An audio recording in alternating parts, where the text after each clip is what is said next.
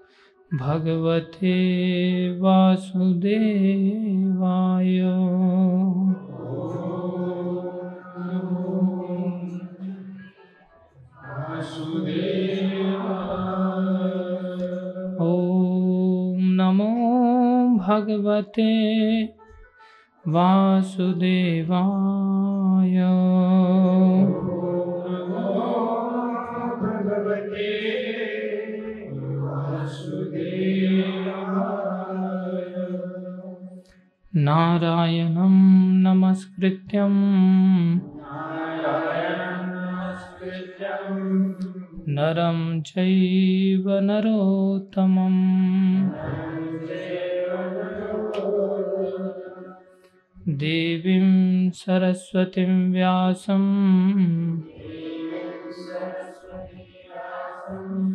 ततो जयम् उद्धीरये नष्टप्राये स्वभद्रेषु। नित्यं भागवत सेवया भगवती उत्तम श्लोके। भक्तिर्भवती नैष्टिकी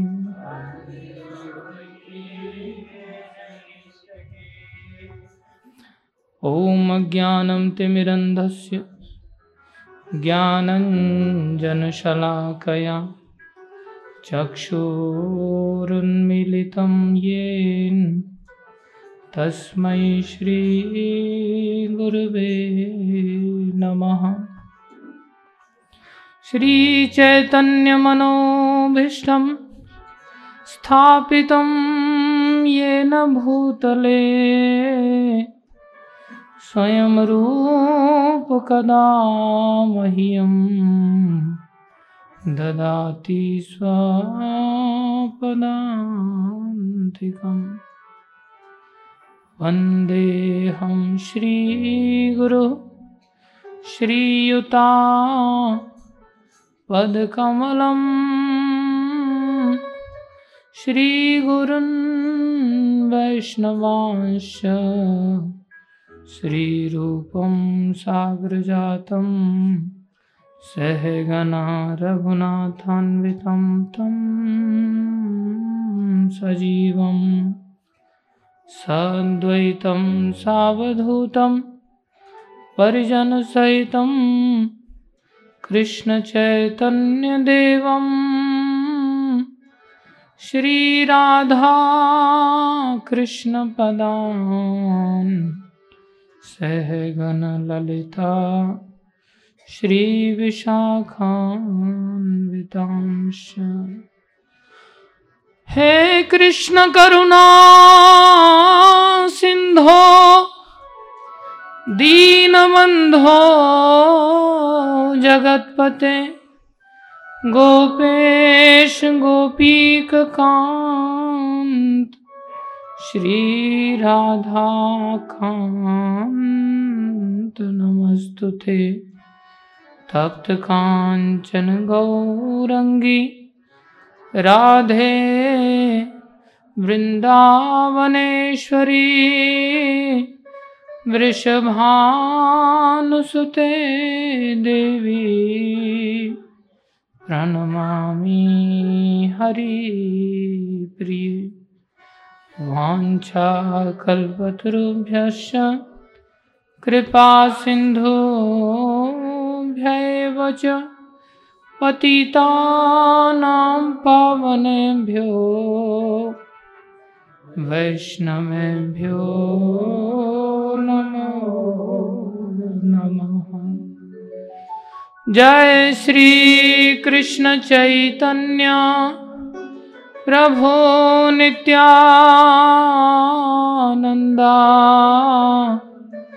श्री अद्वैत गदाधर शिवा शानि गौर भक्तवृन्दा हरे कृष्णा हरे कृष्णा कृष्णा कृष्णा, हरे हरे हरे राम हरे राम। राम राम, हरे हरे। हरे कृष्णा हरे कृष्णा। कृष्णा कृष्णा, हरे हरे। हरे राम हरे राम। राम राम, हरे। हरे कृष्णा हरे कृष्णा कृष्णा कृष्णा, हरे हरे हरे राम हरे राम राम राम, हरे हरे। गुरुवे गौरचन्द्राय राधिकाय तदालये कृष्णाय कृष्णभक्ताय तद्भक्ताय नमो नमः।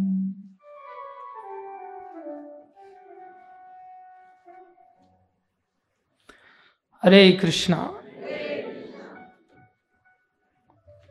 हरे कृष्णा।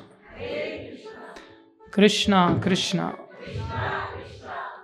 हरे हरे। हरे राम। हरे राम। राम राम। हरे हरे।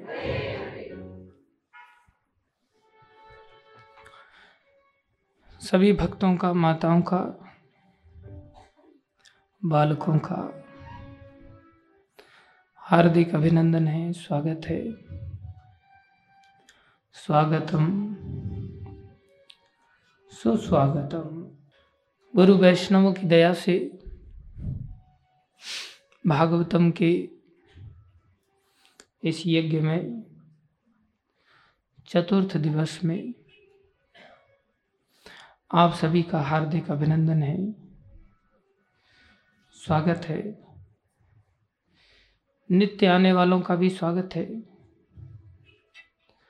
और जो चौथे दिन आज पहली बार पधारे हैं, उनका भी विशेष स्वागत है।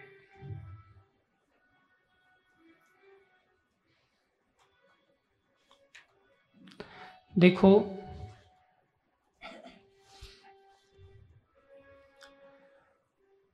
बार बार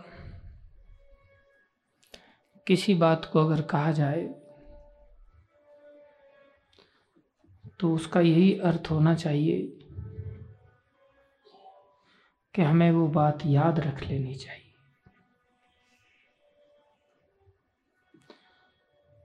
जिस बात के लिए बार बार बल दिया जाए, उसे कभी भूलना नहीं चाहिए। सबसे पहली बात, इन सभी प्रसंगों के माध्यम से हम सबको सीखनी चाहिए कि हमारे पास आज जो ये शरीर प्राप्त है, ये जो मनुष्य शरीर है, ये अत्यंत दुर्लभ है। इस मनुष्य शरीर का एक ही फल है। अथ अतो ब्रह्म जिज्ञासा। हम जिज्ञासा करें। हम कौन हैं? कहाँ से आए? मरने के बाद कहाँ जाएँगे? भगवान कौन है? ये माया क्या है? इस संसार में हम प्रत्येक कार्य सुख पाने के लिए करते हैं।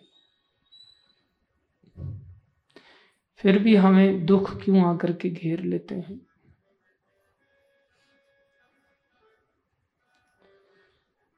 एक ही साथ जन्म लेने वाले दो बच्चे एक संसार में दुखी देखा जाता है, प्राय कई बार सुखी देखा जाता है, दूसरा। ऐसा क्यों देखने में आता है? ये कर्म का क्या सिद्धांत है? कोई बच्चे ने जन्म लिया है, बेचारा जन्म से ही अंधा पैदा हुआ है। उसने तो संसार में आके कोई काम ही नहीं किया, बुरा। फिर वो भला जन्म से अंधा क्यों हो गया? इसके पीछे क्या सिद्धांत है? क्या कारण है? ये संसार इतनी समस्याओं से क्यों भरा हुआ है? क्या इसका कोई समाधान नहीं है? इन सब प्रश्नों को जब हम करेंगे तो ये सभी प्रश्न हमें भगवान तक लेके जाएँगे। इसलिए वेदांत का पहला ही सूत्र है। अथ अतो ब्रह्म जिज्ञासा। जिज्ञासा करनी चाहिए। स्वभाव से ही ये शरीर हमें ऐसा प्रेरणा देता है।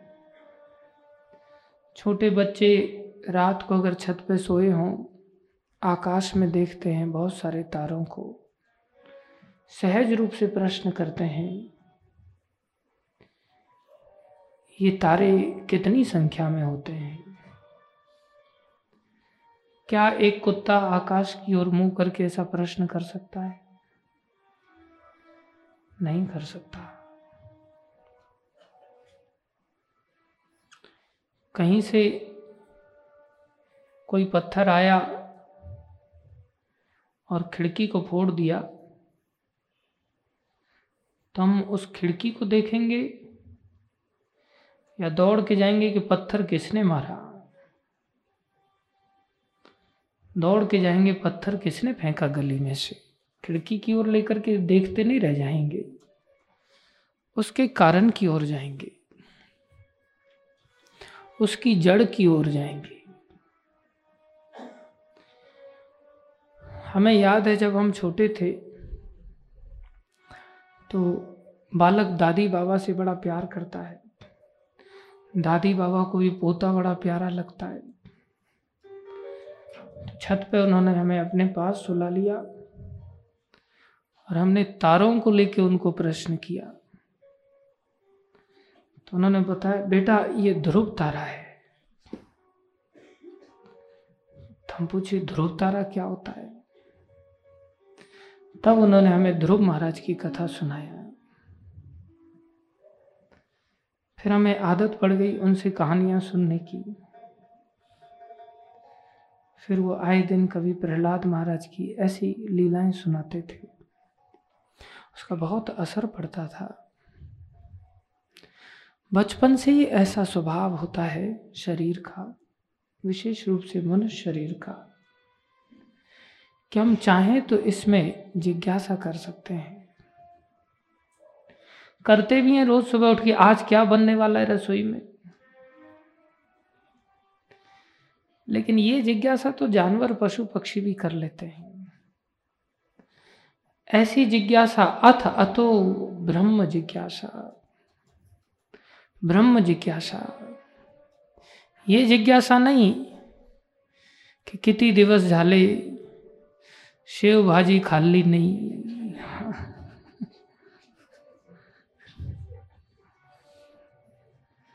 हे काही कामाची जिज्ञासा नाही आहे कामाची जिज्ञासा करायला पाहिजे मनुष्याला। मनुष्य शरीर में आकर के काम की जिज्ञासा करनी चाहिए। मैं तो मराठी को हिंदी में ट्रांसलेट कर देता हूँ आप लोगों के लिए। जब मैं यहाँ पहली बार आया तो कॉलेज में वो लोग मराठी में ही पढ़ाते थे। मैं कहता था, अंग्रेज़ी में पढ़ाओ या हिंदी में पढ़ाओ? दो सेंटेंस अंग्रेज़ी में बोलते थे, फिर मराठी चालू हो जाते थे। कोई ट्रांसलेट नहीं करता था। बहुत धर्म संकट में मैं फंस गया था।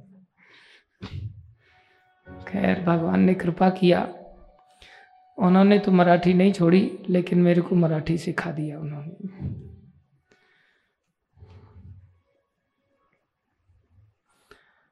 आप सभी महाराष्ट्रवासी अच्छे हैं। ये संतों की भूमि है।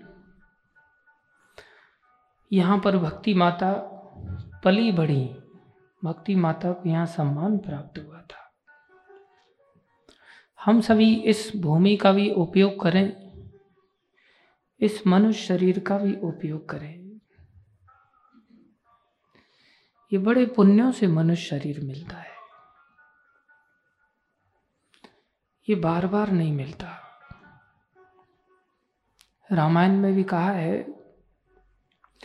बड़े भाग्य मानुष तन पावा, बड़े भाग्य मानुष तन पावा बड़े भाग्य सुर नर मुनि सब ग्रंथ निगावा। सुर नर मुनि सब ग्रंथ निगावा। ये सभी ग्रंथों में सब जगह ऐसा लिखा है। बड़े भाग्य से मनुष्य शरीर मिलता है। इसके बारे में मीराबाई जैसे माताएँ जैसे भक्त होती हैं कई बार। महाराष्ट्र में विशेष रूप से माताओं में अधिक भक्ति देखने में आती है। इसलिए माताओं की संख्या रोज कथा में विजयी हो जाती है पुरुषों की अपेक्षा। अच्छी बात है मीराबाई बड़ी महान भक्त हुई। उन्होंने बड़े सुंदर शब्दों में कहा, नहीं ऐसो जन्म बार बार। नहीं ऐसो जन्म बार बार। ऐसा जन्म बार बार नहीं मिलता। बता रही है नहीं सो जन्म बार नहीं ऐसो जन्म बार।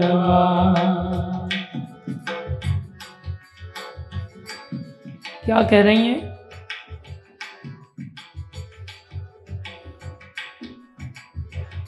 कहा जानू कछु पुण्य प्रगटे। कहा जानू कछु पुण्य प्रगटे। कहा जानू कछु पुण्य प्रगटे। कहा पुण्य प्रगटे। मानुषा अवतार मानुषावतार मानुषावतार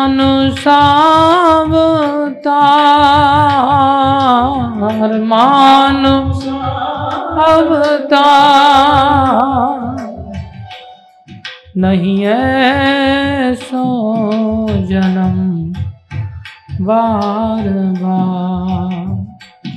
नहीं सो जन्म बार बार।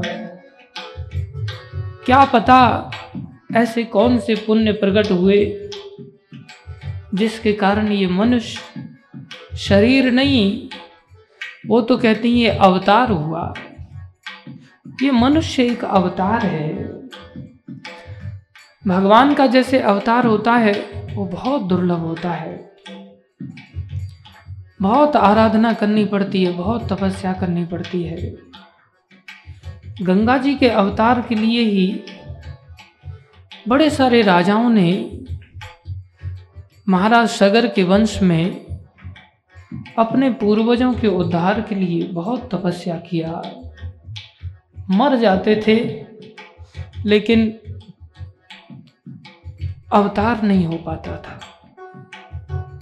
वो तो भागीरथ जी इन्हीं की परंपरा में आगे हुए और उनकी आराधना ऐसी उत्कट आराधना थी।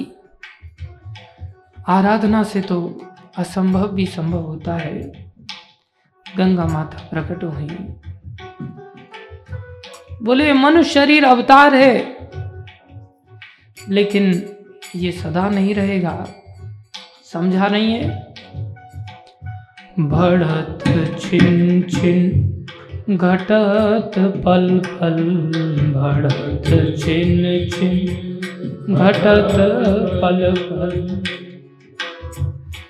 जैसे जैसे बढ़ रहा है, वैसे वैसे उम्र घट भी रही है और हम बर्थडे मना रहे हैं।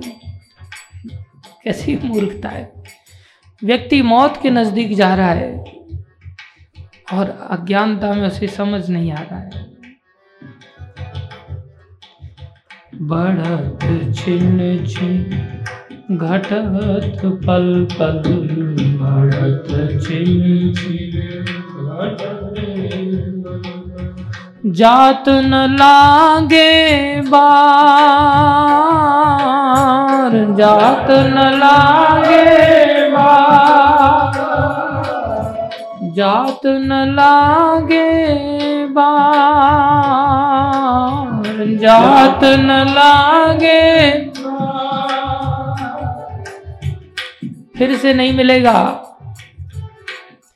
नहीं है सो जन्म बार बार। नहीं है सो जन्म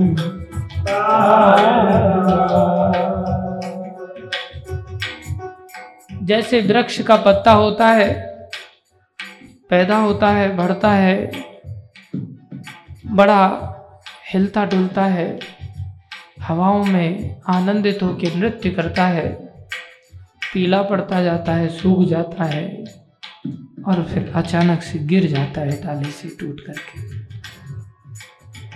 वृक्ष के जो पात टूटे वृक्ष के जो पात टूटे। वृक्ष से जब पत्ता टूट जाता है तो क्या वो दोबारा लग पाएगा? बोले, नहीं। बहुर न लागे डार,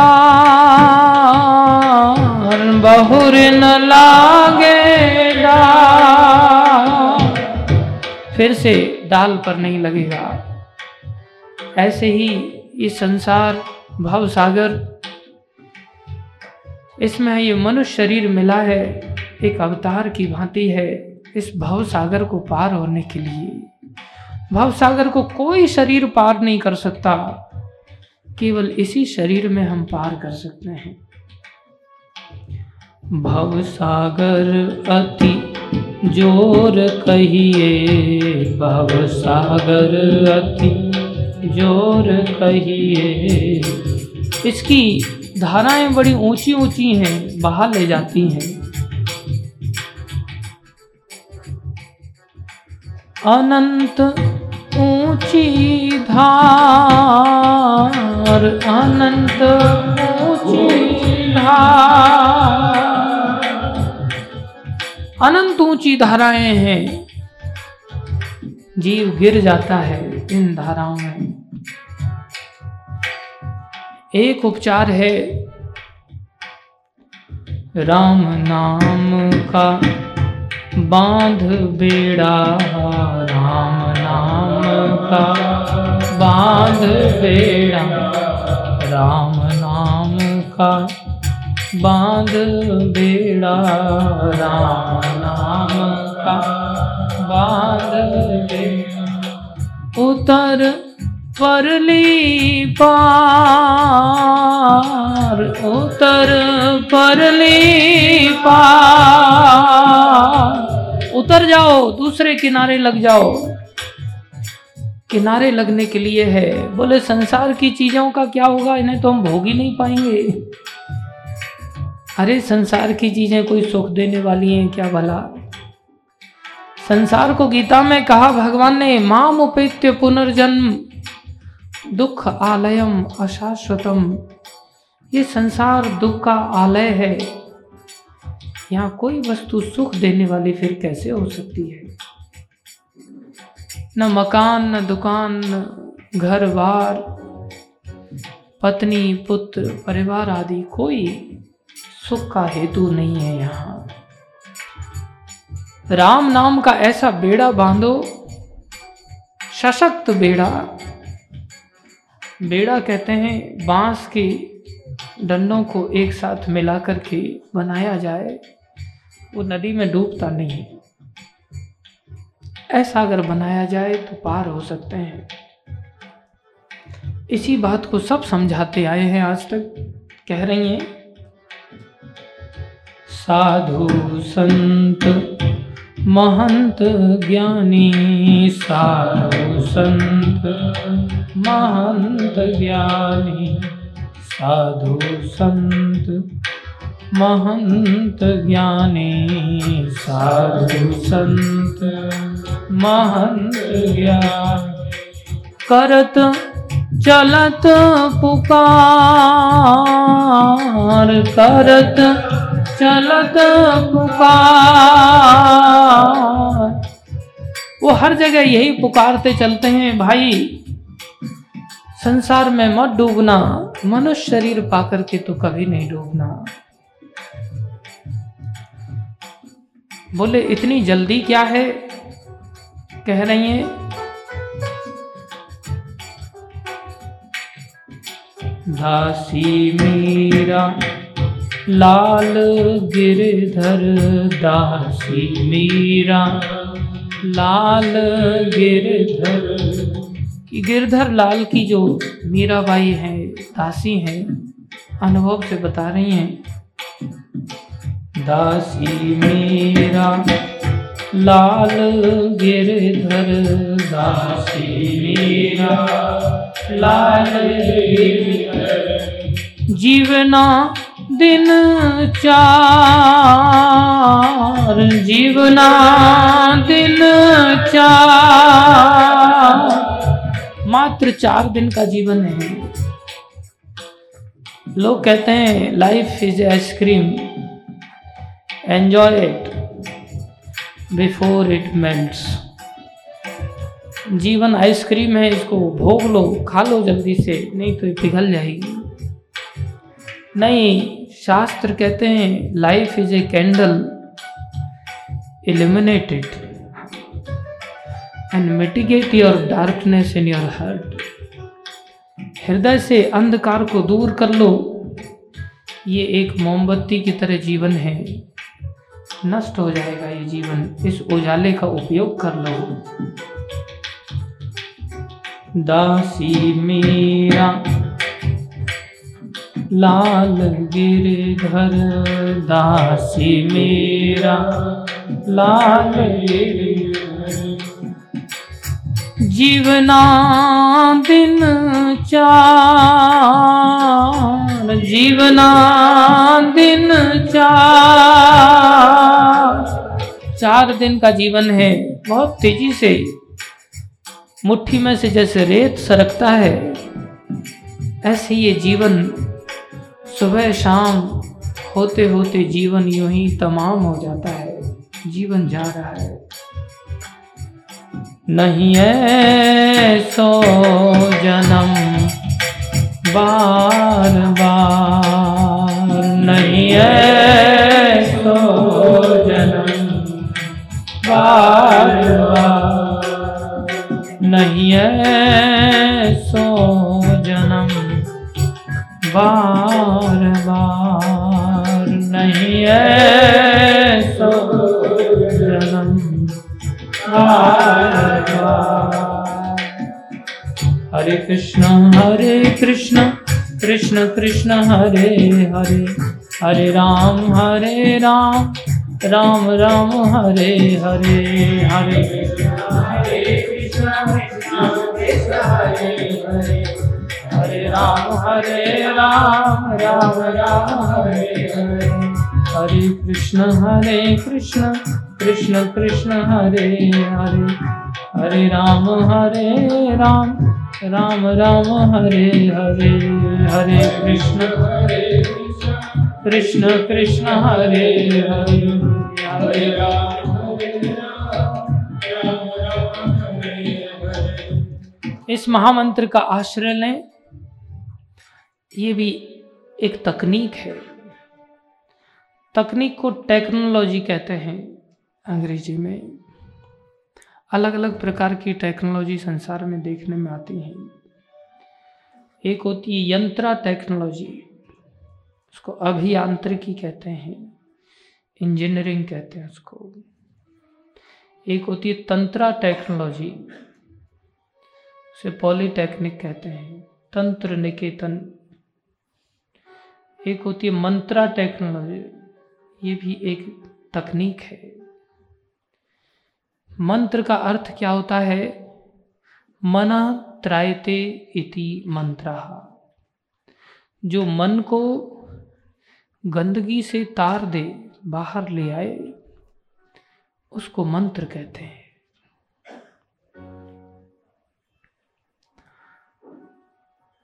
ये भी एक अच्छी तकनीक है। संसार में हम सब जानते हैं,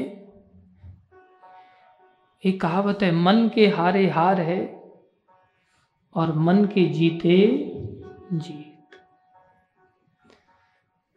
मन जब सोच लेता है कि हाँ पंडरपुर जाना है, पैदल जाना है, दिंडी यात्रा में जाना है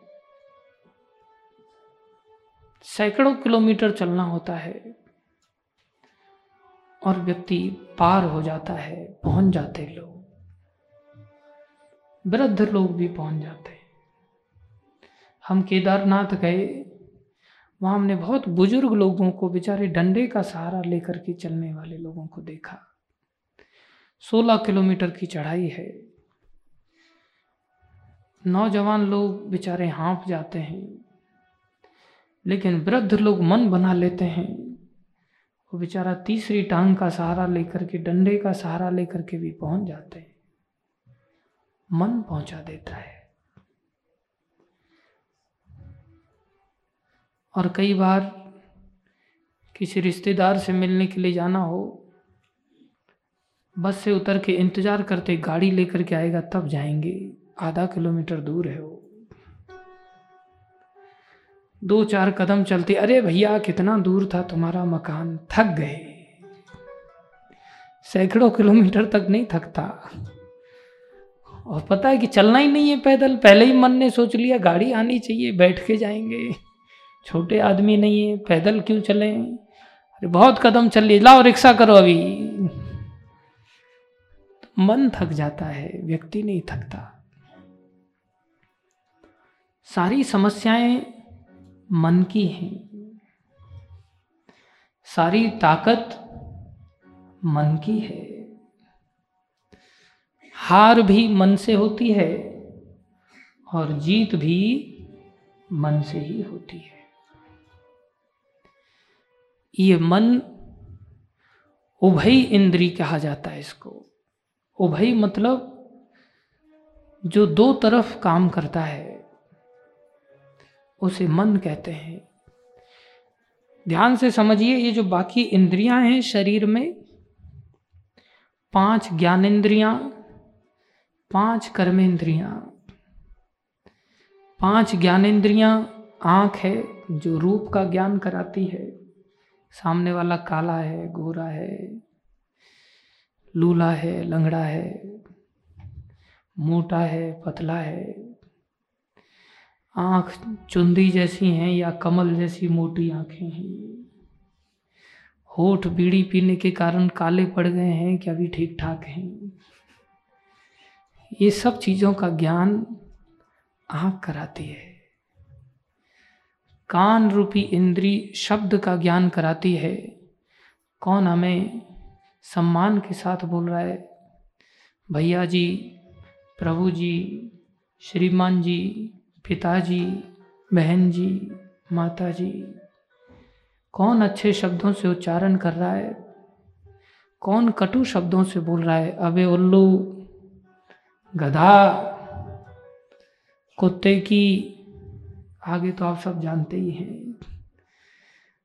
तो कौन कैसे शब्दों को उच्चारण कर रहा है? ये कान से पता चलता है। ये शब्द का ज्ञान कराता है। जीवा से पता चलता है खट्टा है, मीठा है, नमकीन है, कड़वा है, तीखा है, कसैला है। छह रसों का ज्ञान जीवा से पता चलता है। त्वचा से पता चलता है, चमड़ी से गर्म है, ठंडा है, कठोर है, सॉफ्ट है। इससे भी ज्ञान होता है। स्पर्श का, नाक से ज्ञान होता है अगरबत्ती बढ़िया चल रही है।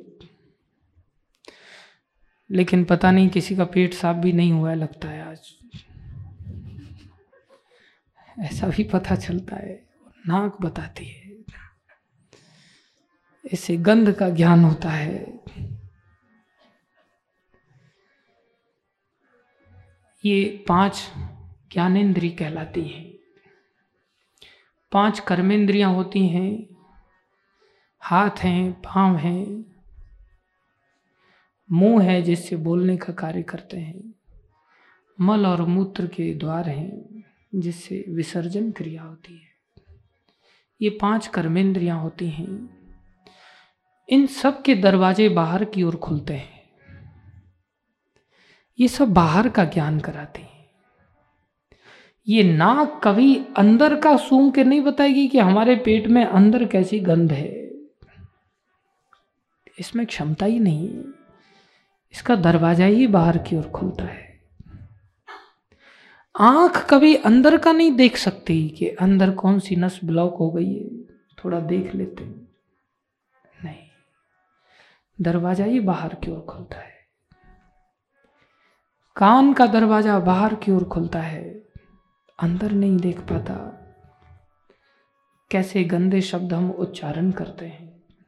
अपने शब्द नहीं सुनाई देते। त्वचा बाहर की कोमलता को चाहती है, अपनी कठोरता नहीं दिखती उसको। ये सब इंद्रियाँ बाहर की ओर खुलती हैं और जो जीव अंदर बैठा है आत्मा स्वरूप से, वो इन इंद्रियों के माध्यम से बाहर भागता है। एक एक दरवाजे से निकल के बाहर का भोग करता है। और भोग करके वापस आता है तो इंद्रिय के दरवाजे पर इंद्रिय तो रुक जाती है, क्योंकि वो तो अंदर जाती नहीं। जीव इन इंद्रियों को मित्र बनाता है, और आँख की इंद्रिय को लेकर के बाहर जाता है, चलो घूम के आते हैं, देख के आते हैं। श्री राम टॉकीज में कौन सी मूवी लगी है? चलो, थोड़ा देख के आते हैं। मैं तो भूल गया था इस टाकीज को। बीस साल पहले हमारे सीनियर लोगों ने ज़बरदस्ती एक पिक्चर दिखाने के लिए उसमें ले गए थे हमको। भूल गया था मैं।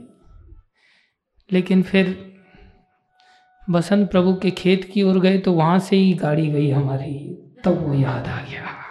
अच्छा ये श्री राम टॉकीज है नाम श्री राम रखा हुआ है। सब उल्टे काम होते हैं वहाँ। वहाँ से और गुजरे, देखा वहाँ पहले कत्ल खाना था, लेकिन भगवान की दया से अब नहीं, वहाँ गाय नहीं कटती। अब पहले वहाँ बूचर खाना था। तो आँख चली जीव चला आँख की इंद्री जिसका दरवाज़ा बाहर की ओर खुलता था, लेकर के उस मित्र को चला, मित्र बना करके और घूम घाम करके देख दाख करके वापस आया। आँख तो अपने दरवाजे पर बैठ गई, अंदर तो जाती नहीं। जीव संस्कार को लेकर के अंदर घुस गया और उसका चिंतन करने लगा। ऐसे हम बहिर्मुख संसार को, जो बाहर का संसार है, उसको शब्द के माध्यम से अंदर चिंतन करने के लिए लेके जाते हैं। किसने क्या शब्द कहे? कान के माध्यम से जाता है जीव, आँख के माध्यम से जाता है, नाक के माध्यम से जाता है, और घूम घाम करके इन सभी नगरों में अनुभव करके कभी रूप का, कभी रस का, कभी गंध का, कभी शब्द का, कभी स्पर्श का, फिर अंदर घुस जाता है। और अंदर घुस के फिर उसका चिंतन करता है।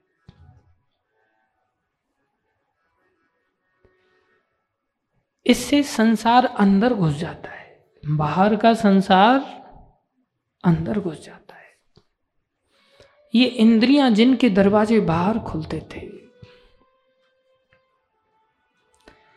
अंदर में भगवान बैठे हैं, सबके हृदय में भगवान बैठे हैं। ईश्वर सर्वभूता नाम हृदय से अर्जुन तिष्ठ थी भगवान सबके अंदर बैठे हैं। लेकिन हम कभी अंदर की ओर नहीं यात्रा कर पाते। इसलिए हमारा जो मन है, बाहर की गंदगी को अंदर घुसा देता है और दूषित हो जाता है। अंदर भगवान है शुद्ध आत्मा है जो हमारा व्यक्तिगत स्वरूप है। बाहर ये इंद्रियाँ हैं जिनके दरवाजे बाहर की ओर खुलते हैं। बीच में एक मन है। बीच में क्या है? मन। मन का काम ज़रूर ऐसा है, वो अंदर भी जा सकता है और बाहर भी जा सकता है। ये मन की विशेषता है। ध्यान दो हमेशा के लिए इस बात को। बड़े काम की बात है। मन उभय इंद्री है। जैसे मान लो कोई मकान है, अमीर आदमी है, उसने मकान की रखवाली के लिए दरवाजे पर एक व्यक्ति को गार्ड के रूप में रख दिया है, नौकर के रूप में। वो नौकर अंदर भी आता है और बाहर भी जा सकता है। नौकर बीच के दरवाजे पर रहता है।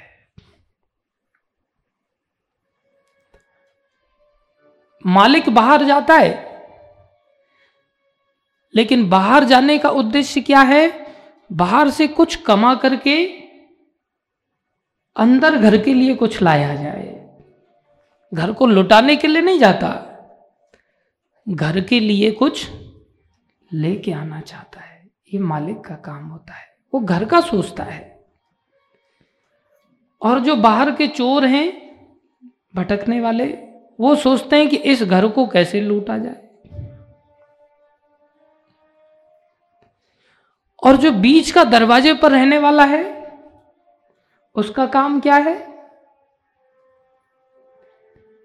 उस सेठ से थोड़ी तनख्वाह लेकर के थोड़ी पगार लेकर के उसके मकान की रखवाली करना, सहायता करना, ये उसका काम है।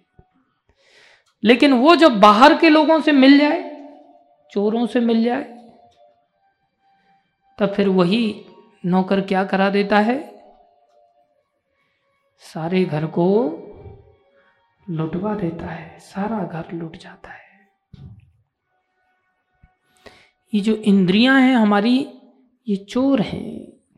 ये क्या हैं? चोर हैं। ये हमें लूटती हैं, क्योंकि ये इंद्रियाँ अशुद्ध हैं।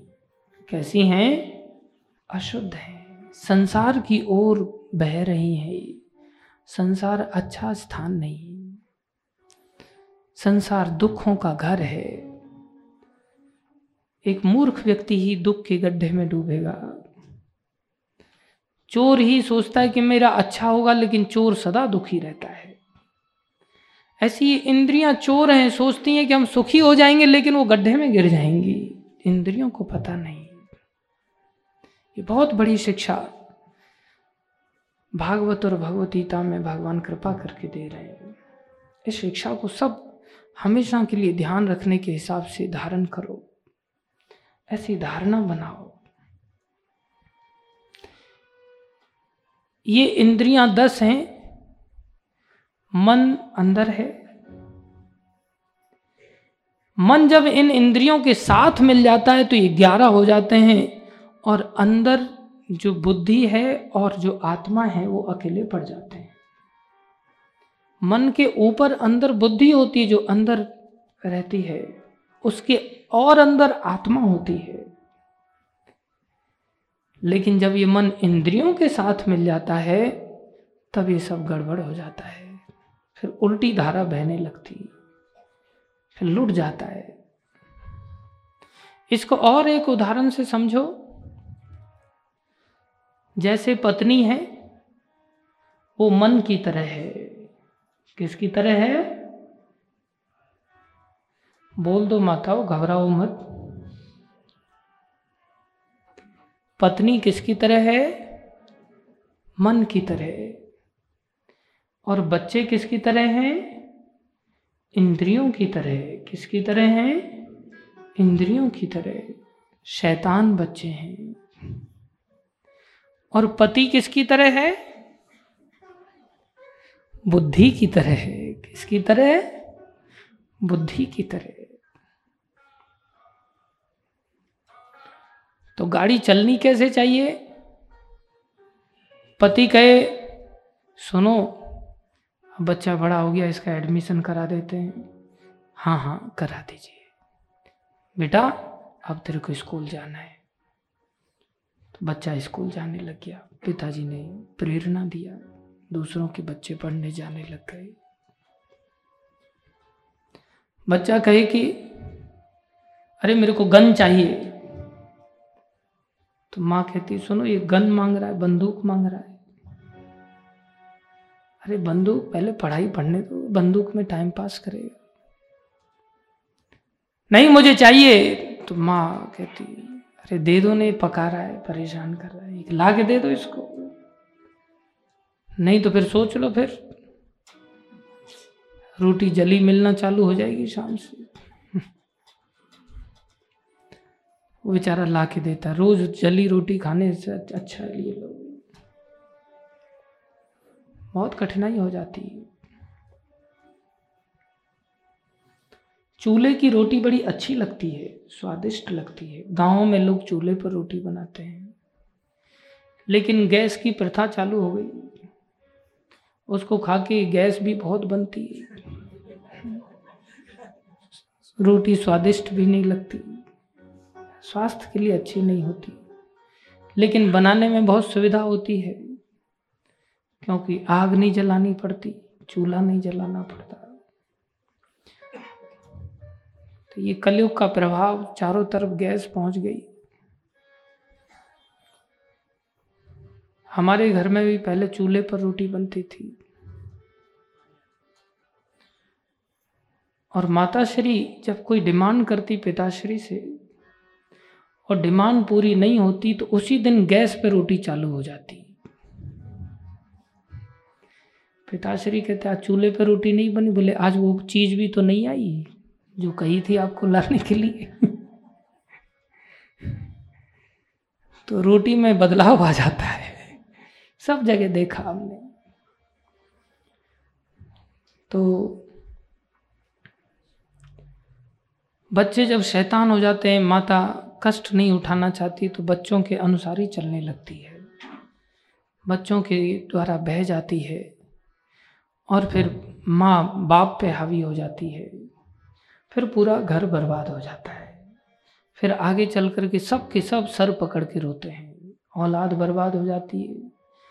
माँ के ऊपर बाप चढ़ जाता है, बोले, तेरे वजह से सारे बच्चे बर्बाद हुए। वो कहते नहीं, तुम्हारी वजह से सब बर्बाद हुए। ऐसा कला कलेश से घर भर जाता है। जीवन सुखहीन हो जाता है। इसलिए क्रमशः पति के द्वारा पत्नी को नियंत्रित होना सीखना चाहिए और पत्नी के द्वारा बच्चे नियंत्रित होना चाहिए। कलयुग की अलग प्रथा है, वो अलग बात है। तरुणी प्रभुता, घर में साले लोग गाइड करने वाले बन जाएँगे, मार्गदर्शक बन जाएँगे और पत्नी की प्रभुता हो जाएगी, पत्नी मालकिन हो जाएँगी घर में। ऐसा कलयुग के अंतर्गत होता है। भक्त माताओं की स्थिति अलग होती है, वो अपना समय समय पर उचित व्यवहार करती हैं।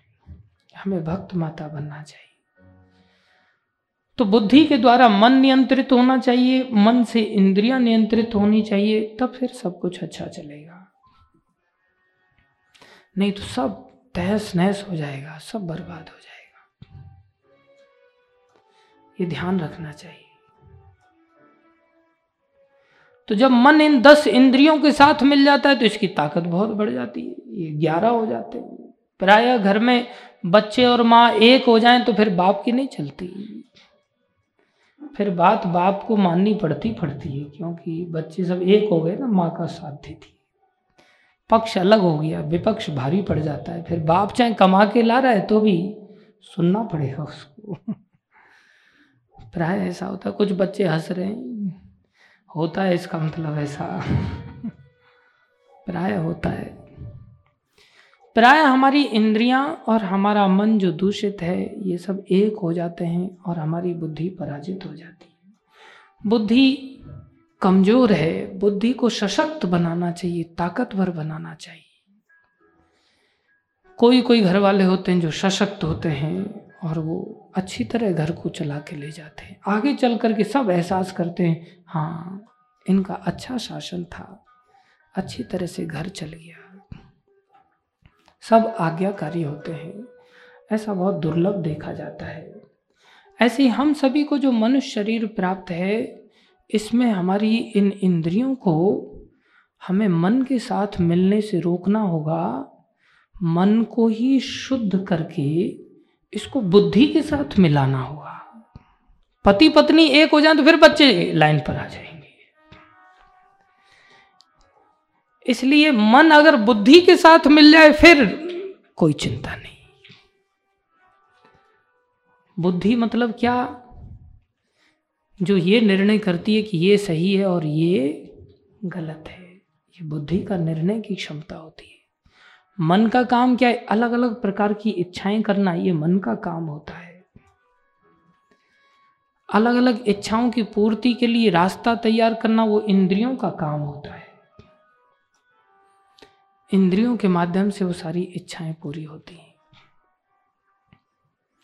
लेकिन निर्णय तो बुद्धि को लेना पड़ता है। जैसे बाप ही निर्णय देगा, पैसा तो उसी के पास है इसलिए इस बुद्धि को सशक्त बनाना चाहिए। बुद्धि भगवत ज्ञान से सशक्त बनती है। कैसे बनती है? भगवत ज्ञान से सशक्त बनती है। भगवान के ज्ञान से। कोई भी चीज़ की खुराक उसको दी जाए तो वो ताकतवर बन जाएगी। अब शरीर की खुराक तो काजू, बादाम, पिस्ता आदि होते। लेकिन ज़्यादा मात्रा में ये भी अच्छे नहीं होते।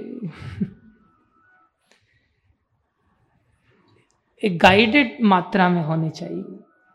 जो जैसा है, उतनी मात्रा में। छोटा बच्चा है तो उसको कितना खिलाना चाहिए, बड़ा है तो उसको कितना खिलाना चाहिए। ये नहीं कि बच्चे की खुराक बड़े को दी जा रही है, बड़े की खुराक बच्चे को दी जा रही है। गड़बड़ हो जाएगा। ऐसे ही शास्त्र की खुराक भी अलग अलग व्यक्तियों को गुरु के निर्देशन में दी जाती है, जिससे कि उसकी बुद्धि कितना ग्रहण कर रही है, उसके अनुसार उसको खुराक प्राप्त होती है।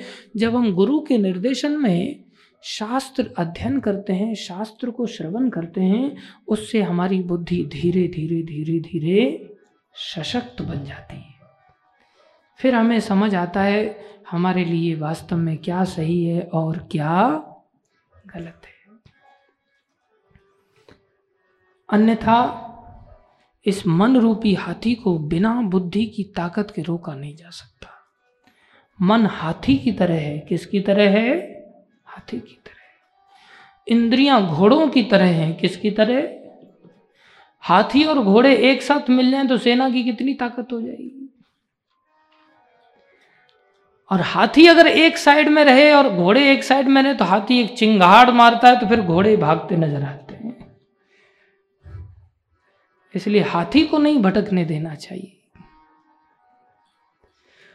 हाथी बड़े काम का व्यक्ति है, बड़ा सोशल जीव है हाथी। छोटे छोटे बच्चे भी उसके कंधे पे चढ़ जाते हैं, जब वो प्रेम से व्यवहार करता है। वो समझ जाता है ये छोटा बच्चा है, उसको सूट भी वो पकड़ाता है पीछे से सपोर्ट करने के लिए, जिससे छोटा बच्चा भी आसानी से कैसे चढ़ जाए। इतना प्रेम करने वाला जीव है हाथी। और वही हाथी अगर पागल हो जाए तो फिर ऑटो को भी उठा करके फेंक देता है, चाहे कितने भी लोग भरे सही उसमें। बहुत खतरनाक हो जाता है, फिर लोग गोली मार देते हैं उसमें। लेकिन इस मन में तो गोली मारी नहीं जा सकती।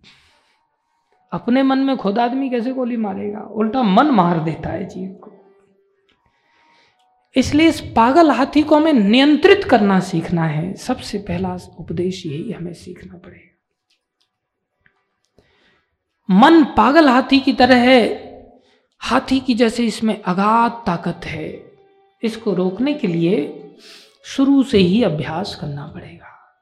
हाथी के बच्चे को शुरू से ही उसके पैर में बड़ी लोहे की जंजीर बांधी जाती है और फिर उसको खंबे से बाँध देते हैं। तब वो हिलता नहीं। थोड़ा बड़ा हो जाता है तो उसकी लोहे की चेन हटा देते फिर साधारण रस्सी से बाँध देते हैं।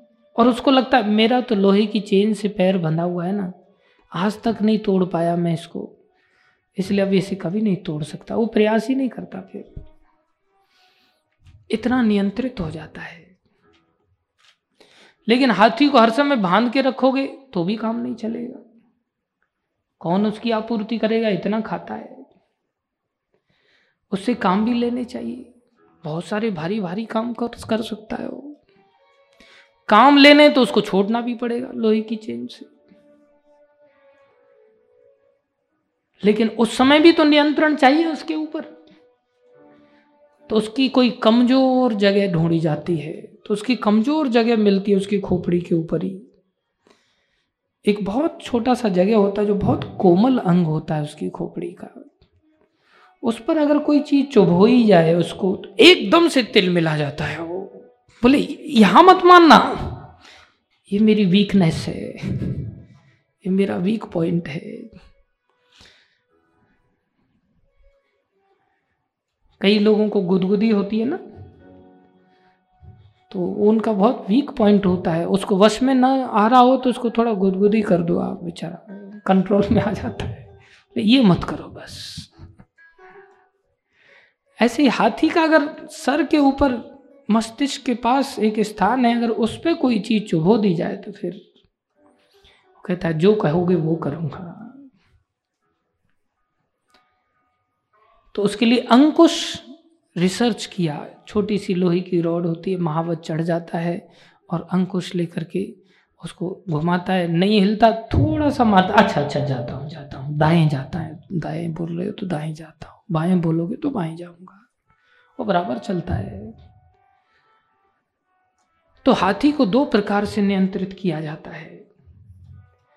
एक चेन से और एक अंकुश से। ऐसे ही इस मन रूपी हाथी को इंद्रियों के साथ मिलने से रोक करके इसको बुद्धि के द्वारा बुद्धि रूपी लोहे की सशक्त चेन ये बुद्धि ज्ञान की तलवार से, ज्ञान की ताकत से इसको बाँध के रखती है और फिर ये हिल नहीं पाता। और यही मन अंकुश के द्वारा, छोटे से अंकुश से विशाल काया थी। ये अंकुश क्या है? मंत्र रूपी अंकुश से। किसके द्वारा? मंत्र रूपी अंकुश। लेकिन अंकुश की जगह पे लगना चाहिए वो। इधर उधर मारोगे तो बोले अरे तू मारता रहे सैकड़ों कोई फ़र्क नहीं पड़ने वाला। हाँ, अंकुश की वो जगह कौन सी है? इसके लिए प्रैक्टिस करनी पड़ती है। हम लोग तो कई बार मंत्र को इधर उधर मारते हैं और देखते हैं मन रुक ही नहीं रहा है। आप कह रहे थे अंकुश से एकदम से मन हिल जाएगा। और हम मंत्र दुनिया भर का लेते, फिर भी मन हिलता ही नहीं, रुकता ही नहीं। अरे केवल आँख से देख करके कोई गोली नहीं चला सकता। उसको गोली चलाने के लिए बार बार अभ्यास करना पड़ेगा। आचार्य बताते हैं कि उसको अभ्यास जब सशक्त हो जाता है तो फिर आँख बंद करके भी शूट कर देता है, वो शूटर बन जाता है। Expert shooter. बस देखा नहीं तो शूट कर देगा वो आँख बंद करके। बाकी अगर अभ्यास नहीं है तो आँख खोल करके भी गोली निशाने पर नहीं लगती। अब ऐसा नहीं कि अंकुश को लेके कोई व्यक्ति हाथी के ऊपर चढ़ जाएगा और महावत की तरह हाथी को वैसे ही नचाएगा। नाचते नाचेगा क्या? नहीं। महावत को ढूंढेंगे, वो कहाँ चला गया? उसको आता था, इसको चलाना। उसके लिए अभ्यास करना पड़ता है। इसलिए हम सोचे, मंत्र ले लिया, माला ले लिया और एक ही दिन में मंत्र जपने से अब हमारा मन नियंत्रित हो जाएगा। अंकुश की तरह तो नहीं होगा, अभ्यास करना पड़ेगा। बोले, इस मन को इंद्रियों के साथ मिलने से और हमारी अंदर जो अनमोल धन है, क्या धन है हमारा? भगवान, क्या धन है?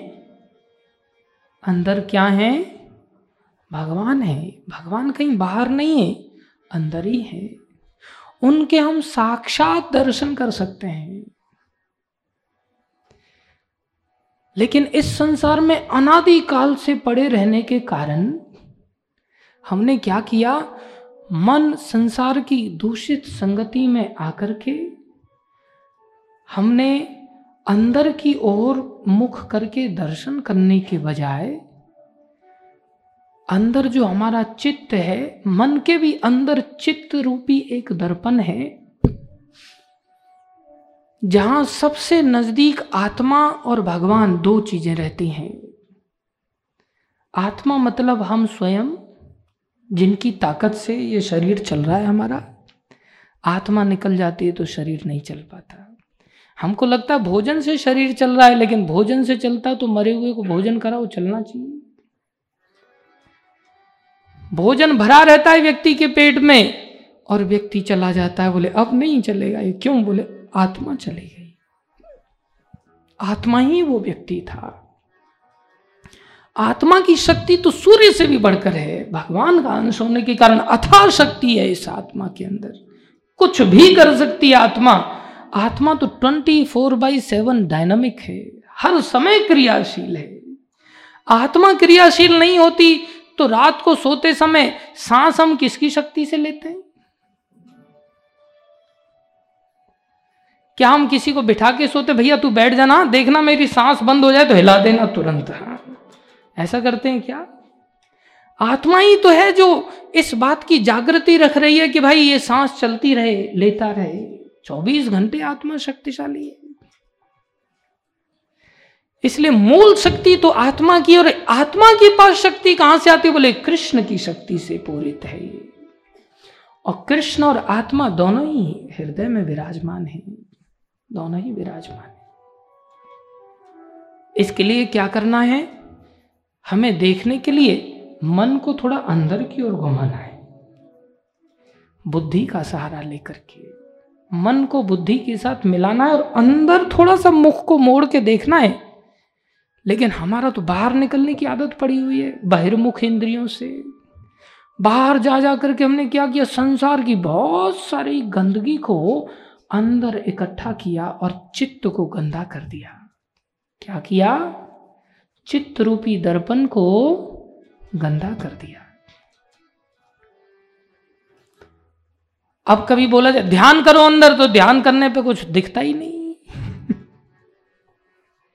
क्योंकि अंदर गंदगी भरी पड़ी कैसे देखेगा? चेतो दर्पण मार्जनम। जब हम मंत्र का अभ्यास करेंगे तो ये चित्त हमारा साफ़ होना चालू हो जाएगा। मन क्या करेगा? बोले एक भक्त बोले, मैं आपकी आज्ञा का पालन करना चाहता हूँ प्रभु जी, लेकिन फिर मेरा मन नहीं मानता। फिर मन गड़बड़ कर देता है। मैं क्या करूँ इसमें? मतलब मन एक समस्या बन गया है। मन क्या बन गया है? एक समस्या बन गया है। ये ऐसे ही होता है जैसे पहले व्यक्ति सोचे, अरे, मेरे पास मकान नहीं है, मेरे पास कोई धंधा पानी नहीं है, मेरे पास जमा, ज़मीन नहीं है, खाएँगे पिएँगे कहाँ से? मकान, दुकान, ज़मीन, जायदाद आली, आ गई उसने, खरीद लिया और सब इकट्ठा कर लिया। अब एक संतान हो गई उसको। और संतान को कोई भक्त आकर के कहे, चलो हम तुम्हें भगवान देते हैं। तो माँ बाप क्या कहेंगे उसके, इस मकान को कौन रखवाली करेगा? ये भगवान को पाने चला जाएगा तो इस मकान को कौन देखेगा? ये सुभाष चौक पे जो दुकान है, जो कपड़ा की दुकान है, इसको कौन चलाएगा? जो खेती है, बारह एकड़ खुद की है, आठ एकड़ दूसरों से ले रखी है करने के लिए एक खेती को कौन देखेगा? मतलब वही सब चीज़ें क्या बन गई? समस्या बन गई। अब बेटा तू ये संभालने के लिए तू भगवान को पाने मत जाना। अब तू यहीं बैठ जा, थड़ा जमा करके। ये कैसी विचित्र बात है। अरे, हम उनके लिए बने हैं या वो वस्तुएँ हमारे लिए बनी हैं? वस्तुएँ हमारे लिए हैं। अब जब भगवान को पाने का मौका है तो छोड़ो इनको।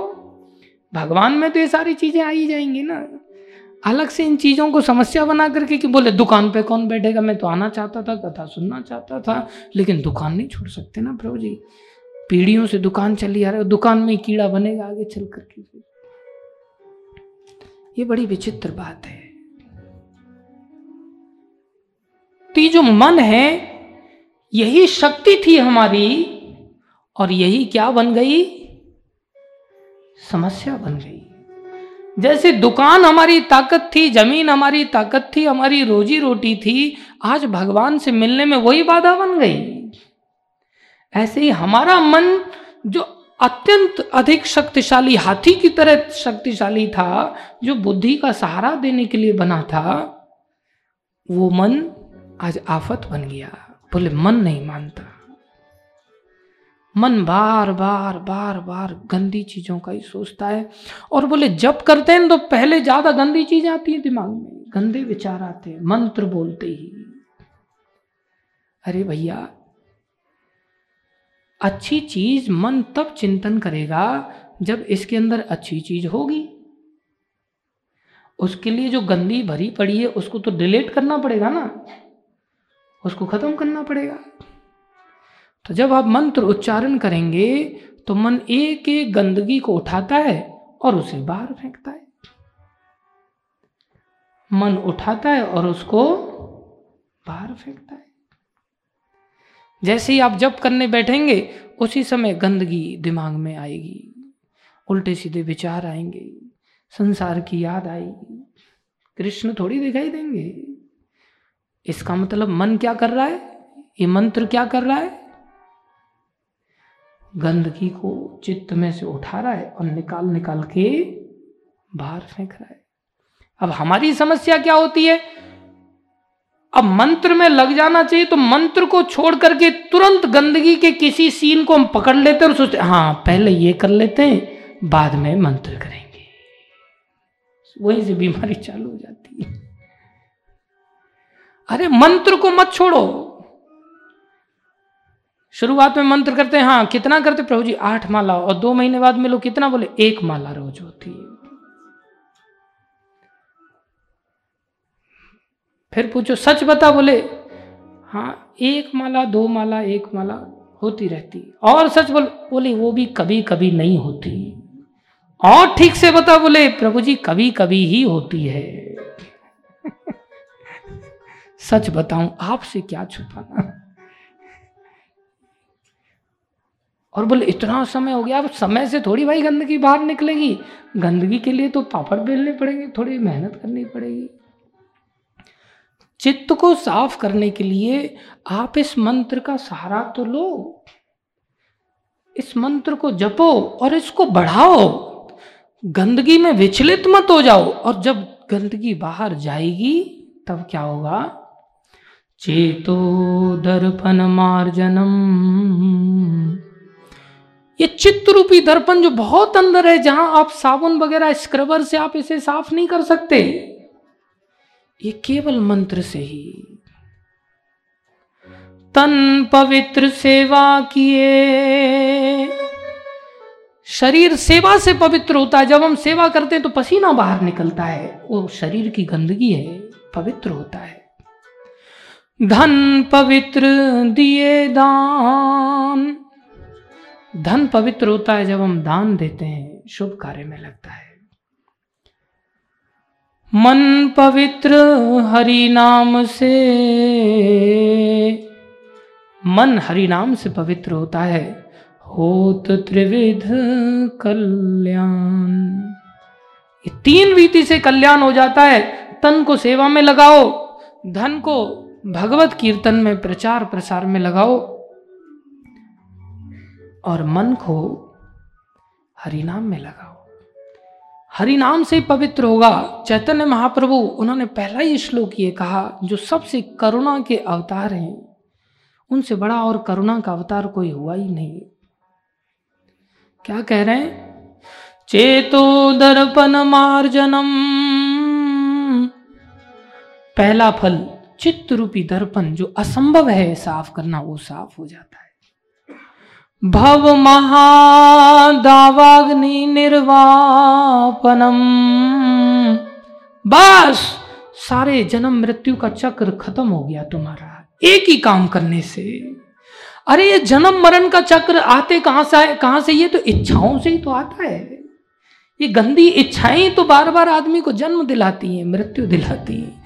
जब गंदी इच्छाएँ खत्म हो गई, साक्षात कृष्ण के दर्शन आपको हृदय में होंगे। शीशा साफ़ हो गया, सबसे नज़दीक भगवान ही बैठे हैं। वो नहीं दिखेंगे तो फिर कौन दिखेगा? संसार नहीं दिखेगा, हृदय में संसार तो बहुत दूर है। सबसे नज़दीक की वस्तु ही शीशे में दिखती है। शीशा सामने रखा है, एक किलोमीटर से कोई शीशे में कुछ देखे तो दिखाई देगा। अरे, जो शीशे के नज़दीक वस्तु वही दिखाई देगी ना। शीशे के नज़दीक तो सबसे कृष्ण है। कृष्ण ही दिखेंगे। चित्त साफ़ हो जाए बस। उसी समय भव महाधावाग्नि जन्म मरण का चक्र खत्म हो जाएगा। नहीं तो ये जन्म मरण का चक्र चलता रहेगा। जात ही ध्रुवो मृत्यु ध्रुवम जन्म मृत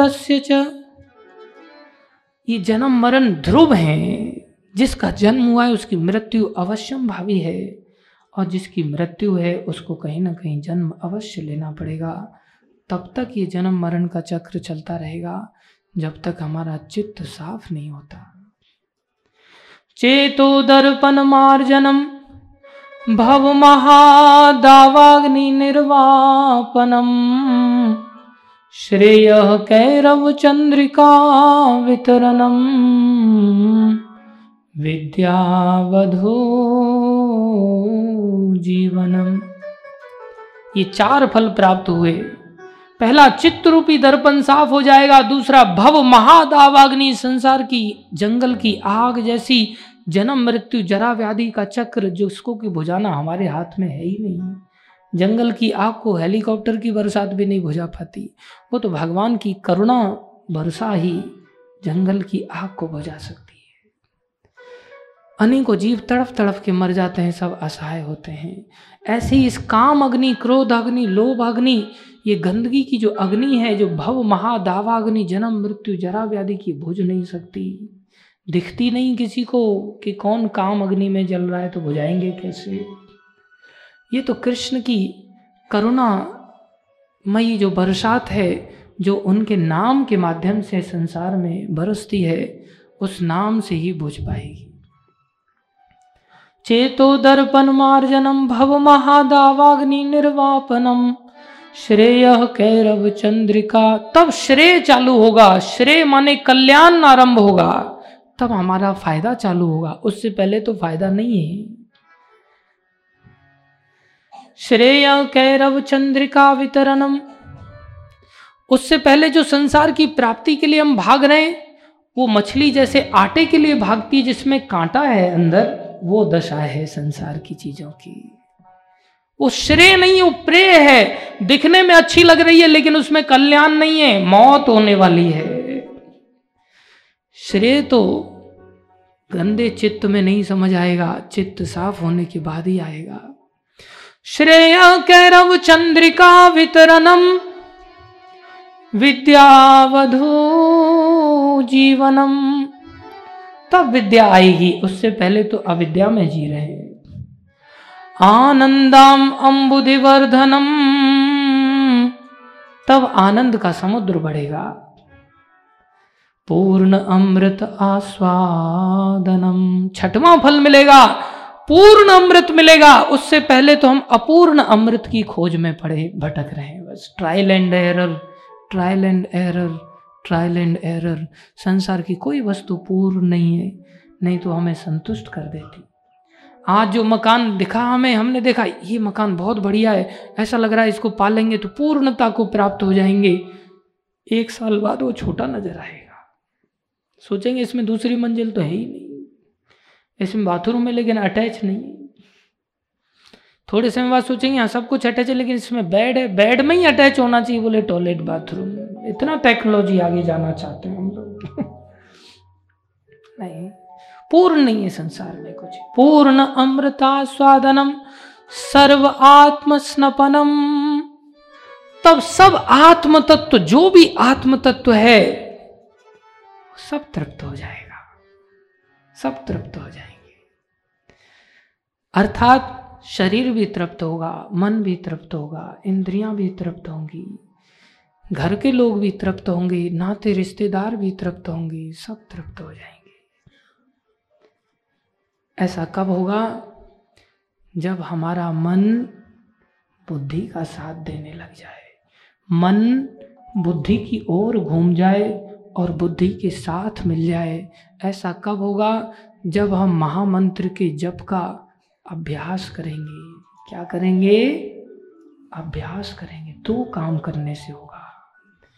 एक तो शास्त्र का आश्रय लेंगे। भागवत कथा का श्रवण करेंगे, इससे बुद्धि शक्तिशाली बन जाएगी, मन को चेन की तरह बांधना सीखेगी और समय पर मंत्र के द्वारा हम इस मन से काम लेना सीख जाएँगे। माता देवहूति ने भी यही बताया, प्रश्न किया भगवान कपिल से। कपिल भगवान ने बहुत सुंदर उनको बातें समझाई कल्याण के लिए। भक्ति को ही एकमात्र रास्ता बताया। बोले, कल्याण का एक ही उपाय है बस, और कोई दूसरा उपाय है ही नहीं माता, कि हम भक्ति को अपनाएँ बस। माता ने कहा, पुत्र, भक्ति तो सब करना चाहते हैं, लेकिन ये मन नहीं करने देता। मन में तो बार बार संसारी घूम घूम करके आ जाता है। भगवान ने कहा हाँ माता, ठीक कहती हैं आप। बोली ये मन ही है जो संसार में आसक्त है और संसार को छोड़ना नहीं चाहता, भगवान की प्राप्ति करना नहीं चाहता। बोले तो फिर कुछ ऐसा बताओ ना कि मन का काम भी चलता रहे और भक्ति भी हो जाए। मन का काम है कहीं ना कहीं चिपकना। कहीं ना कहीं आसक्ति करना। तो ले माता, हाँ, वास्तव में मन के बिना भक्ति भी नहीं होगी। मन तो लगेगा। बोले, एक काम करो, जैसे ताला होता है ना, चाबी को जब एक साइड में घुमाते हैं तो ताला लग जाता है और फिर नहीं खुलता। तो ये मन जब इंद्री की ओर घूम जाता है और संसार में आसक्त हो जाता है, तब संसार के साथ क्या हो जाता है? ताला लग जाता है। फिर भगवान भी आ जाए ना तो उठा के नहीं ले जा सकते। ऐसा बहुतों के साथ होता है। मरते मर जाता, जैसे चीटे का हमने मकोड़े का उदाहरण दिया था, लेकिन गुड़ को छोड़ता नहीं। एक बार एक व्यक्ति मर रहा था बेचारा। तो बार बार पूछ रहा अच्छा रमेश कहाँ है? मरते से हाँ पिताजी, मैं यही हूँ, बड़ा लड़का था। अच्छा घनश्याम हाँ पिताजी, मैं भी यही हूँ, छोटा था। नरेश हाँ ससुर साहब, मैं भी यही सुनीता हाँ पिताजी, मैं भी आ गई, मायके से, ससुराल से आ गई। हम सब हैं आपके पास। रामू, जो नौकर था हाँ मालिक, मैं भी यही हूँ। अरे तुम सब के सब यहाँ हो तो फिर दुकान पे कौन है? ऐसा बोल के बेचारा मर गया। सब के सब यहाँ हो तो फिर दुकान पे कौन है? उसको दुकान की चिंता है। अगला जन्म वैसा ही प्राप्त होता है। हम आसक्ति को नहीं त्याग पाते। आसक्ति अजर पास है। कई बार बोलने की भी ताकत नहीं रहती, गला रोंद जाता है। एक व्यक्ति मर रहा है और बार बार हाँ ऐसे इशारा कर रहा है, ऐसे इशारा कर रहा है। तो घर वाले सोच रहे हैं, पता नहीं कौन सी अंतिम समय में ज़रूरी बात घर वाले पिताजी बताना चाह रहे हैं। कुछ पता ही नहीं चल रहा है, क्यों, क्या बात कह रहे हैं। माँ को पूछ रहे हैं, कोई पहले कोई बात हुई हो कहीं, धन फन गाड़ा हो कहीं आपको कुछ पता है ये कौन सा इशारे का, कौन सी दीवार में घड़ा है, कौन सी कमरे में घड़ा है, कुछ समझ रहे हैं आप? अरे बेटा, मेरे को तो कभी कुछ, अरे ध्यान करो आपको कुछ नहीं बताया, ध्यान करो। सोचो कभी बताया हो तो अरे भैया नहीं बताया मेरे को। और बार बार ऐसे इशारा कर रहे हैं हाँ। अब तो उन्होंने सोचा क्या किया जाए, पिताजी मर गए और चीज़ घड़ी रह गई कहीं। काम आती। वैद्य को बुला के लाते हैं किसी। एक्सपर्ट वैद्य को बुला करके लाया गया। बोले, भैया, क्या स्थिति है? बोले, साँसें बंद हैं। थोड़ी बहुत चल रही हैं। घर घर की आवाज़ आ रही है। मुँह निकल, आवाज़ निकल नहीं रही। ऐसे ऐसे इशारा कर रहे हैं अरे, वो तो फिर मरने वाले हैं। जाओ तुम लोग वापस जाओ। अरे, लेकिन आप कुछ तो कर सकते। बोले, नहीं, कुछ करते तो तब। मरने के बाद कोई पैसा ही नहीं देता। ऐसे पेशेंट के कुछ बोल भी नहीं सकते, बोले, हमारा पेशेंट मर गया, उल्टा लोग इल्ज़ाम और लगा देते, आप ही की दवाई ने मार दिया। इसलिए भैया, हम दवाई नहीं देते मरने वाले को, वो मरने वाला ही। नहीं नहीं, आप बस थोड़ा सा ज़िंदा कर दो, जितना चार्ज आप पहले ही ले लो लगे तो तो उसने दो हज़ार रुपये पहले ही ले लिए। चलो, उसने मारा एक इंजेक्शन स्टेरॉइड का पूरा। वो तो एकदम झंझना देता है शरीर को। एकदम से खड़ा हुआ तो सब खुश हो गए। पिताजी अब खड़ा हुआ, धन निकालेंगे। दो हज़ार जो डॉक्टर को गया, वो भी चुकता कर देंगे और दस बीस लाख रुपया निकल जाएगा। तो बोले, जल्दी बोलो जल्दी बोलो, कहाँ है? क्या इशारा कर रहे थे आप? बार बार ऐसे कर रहे थे। बोलो बोलो बोलो बोलो, बोले, बोलो क्या? सामने झाड़ू को बकरी खा रही, मूर्खों मेरे जाने के बाद तुम लोग कैसे बचाओगे क्या समझ और बेचारा मर गया।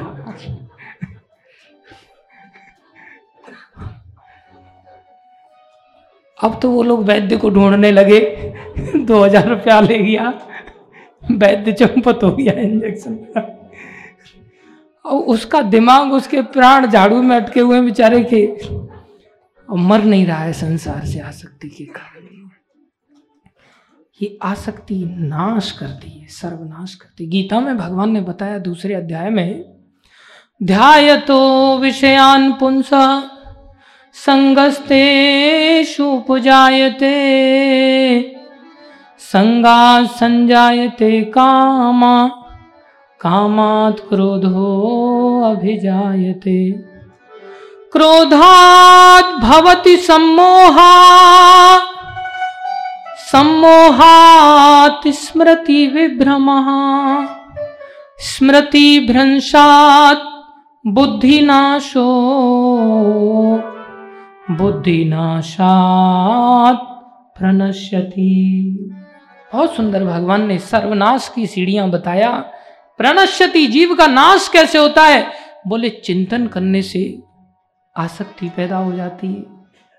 ध्याय तो विषयान, भोगों का चिंतन करने से आसक्ति पैदा हो जाती है।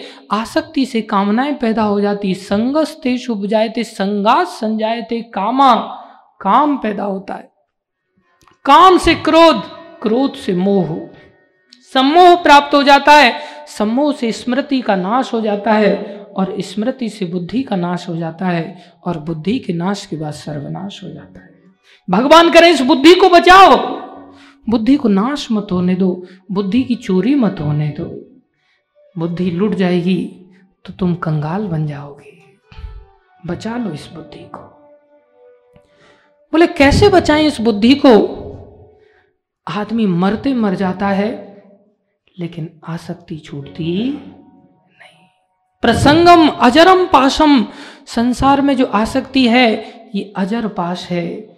शरीर जल जाता है, लेकिन आसक्ति जलती नहीं है। फिर से जीव वहीं आसक्ति के बीच पहुँच जाता है। हम एक बार गुरु महाराज के साथ बंगाल में गए, मायापुर की यात्रा करने के लिए। तो वहाँ एक प्राचीन महल था उसमें गए वो खंडहर बन गया था। तो वहाँ पर कबूतरों ने कबूतर खाना बना रखा था एक प्रकार से दुनिया भर के कबूतरों ने छेद बना रखे थे। तो महाराज देख रहे थे वो काफ़ी देर से देख रहे थे उनको। हमने महाराज कहा महाराज ये कैसी दशा हो गई है? बोले देख रहे हो इन कबूतरों को? हमने कहा हाँ, देख रहे हैं। ये इसी महल में रहने वाले जीव थे पहले। जो राज घराने के साथ रहते थे, वो राज तो चले गए। पूत पूत बचे हैं, राजपूत थे पहले अब उनके राज तो चले गए पूत पूत बचे हैं। अब ये पूत भी नहीं बचे तो कबूतर बन गए हैं। और कबूतर बन के बार बार इसमें छेद करके अब रह रहे हैं। ये संसार का अजर पास है। बार बार संसार में हमें आवागमन में घुमाता है। क्या करें फिर? माता को भगवान कपिल कह रहे हैं, माता, ये प्रसंगम अजरम पाशम प्रकृष्ट रूपेण संगम चारों तरफ़ से आसक्ति हो जाती है। कोई कोना हमारा खाली नहीं रहता। जैसे पैम्पलेट चिपका चिपकाते ना, पत्रकार लोग इधर उधर, चुनाव के समय में अपना नाम वाला तो उसमें आटे का घोल बना करके उसको पूरा लेप देते हैं और फिर चिपकाते हैं उसको। कोई छुड़ाए नहीं। तो किसी भी कोने से आप उसे छुड़ा नहीं सकते। चारों तरफ़ से चिपका रहता फट जाता लेकिन छूटता नहीं। ऐसा ही चारों तरफ़ से हमारी आसक्ति छूटती नहीं। तो बोले, भगवान में कैसे लगेगी पुत्र? भगवान में मन कैसे लगेगा? तुम कह रहे हो, इस चाबी को इधर घुमा दो तो ताला खुल जाएगा। चाबी को इधर घुमाने से ताला तो खुल जाएगा लेकिन चाबी तो इधर घुमाई जा रही क्योंकि इधर बंद करने में ज़्यादा फ़ायदा नज़र आ रहा है। खुलने के बाद तो दिखाई कुछ नहीं दे रहा है कि वहाँ जाएँगे भी कि नहीं जाएँगे, कहीं पहुँचेंगे भी कि नहीं पहुँचेंगे। अर्जुन ने भी ये प्रश्न किया, प्रभु, संसार को कोई छोड़ भी दे और आपकी प्राप्ति ना हो तो कहीं ऐसा तो नहीं हो जाएगा कि बादल जैसे हवा के द्वारा छिन्न भिन्न हो जाते हैं, सब सत्ता ही खत्म हो जाए उसकी? न घर के रहे ना घाट के रहे, कहीं उसके धोबी के कुत्ते जैसी दशा तो नहीं हो जाएगी। इससे अच्छा तो माया कोई पकड़ लेते हैं फिर। कहते ना, माया मिली न राम। दुविधा में दोनों गए, माया मिली न राम। तो भगवान ने कहा हाँ माता, आप ठीक कहती हो, एक काम कर सकते हैं। बोले, क्या? बोले, भगवान में आसक्ति मत करो फिर। बोले, फिर किसमें आसक्ति करें? भगवान तो दिखते ही नहीं। अंधेरे में तीर कैसे चला दे? बोले, तुम भगवान के भक्तों में आसक्ति कर लो बस। भगवान के भक्त तो दिखते हैं ना। भगवान के भक्तों में आसक्ति कर लो। तब ताली चाबी आपकी उस साइड घूम जाएगी। वो तो सामने दिखते हैं ना। उनका जीवन तो दिखता है। उनके जीवन को ही देख लो। उनका जीवन आपसे प्रसन्न है तो आप उस साइड में चले जाओ। संसार से अगर वो दुखी नज़र आ रहे हैं तो मत जाओ। सारे संसार से अगर सुखी नज़र आ रहे हैं भक्त लोग तो उधर जाओ ना फिर। सच्चे भक्त भगवत आनंद से पूर्ण रहते हैं, और सदा ही संसार के जीव उनके पास जाते ही एक अलग शांति का अनुभव करते हैं। भगवान के भक्त सबसे बड़ी सत्ता होते हैं। इसलिए हमें क्या करना है? भक्तों से आसक्ति करनी है। भक्तों के साथ उठना बैठना सीखना है। भक्तों की संगति करनी है। यही जीवन का लक्ष्य बनाना है। और संसार के पीछे मत भागो। संसार का स्वाद लेने की चेष्टा मत करो, ये सब छोड़ना पड़ेगा एक दिन।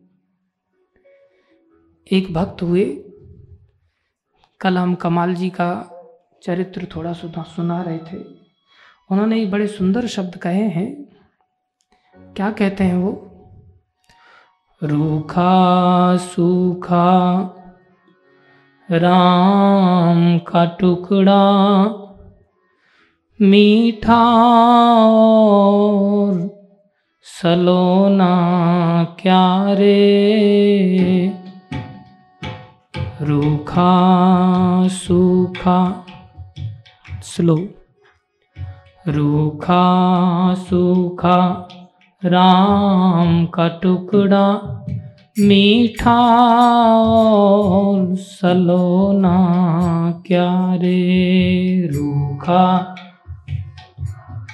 राम का टुकड़ा, मीठा सलोना क्या रे संसार में क्या मीठा खाने का सोचते हो?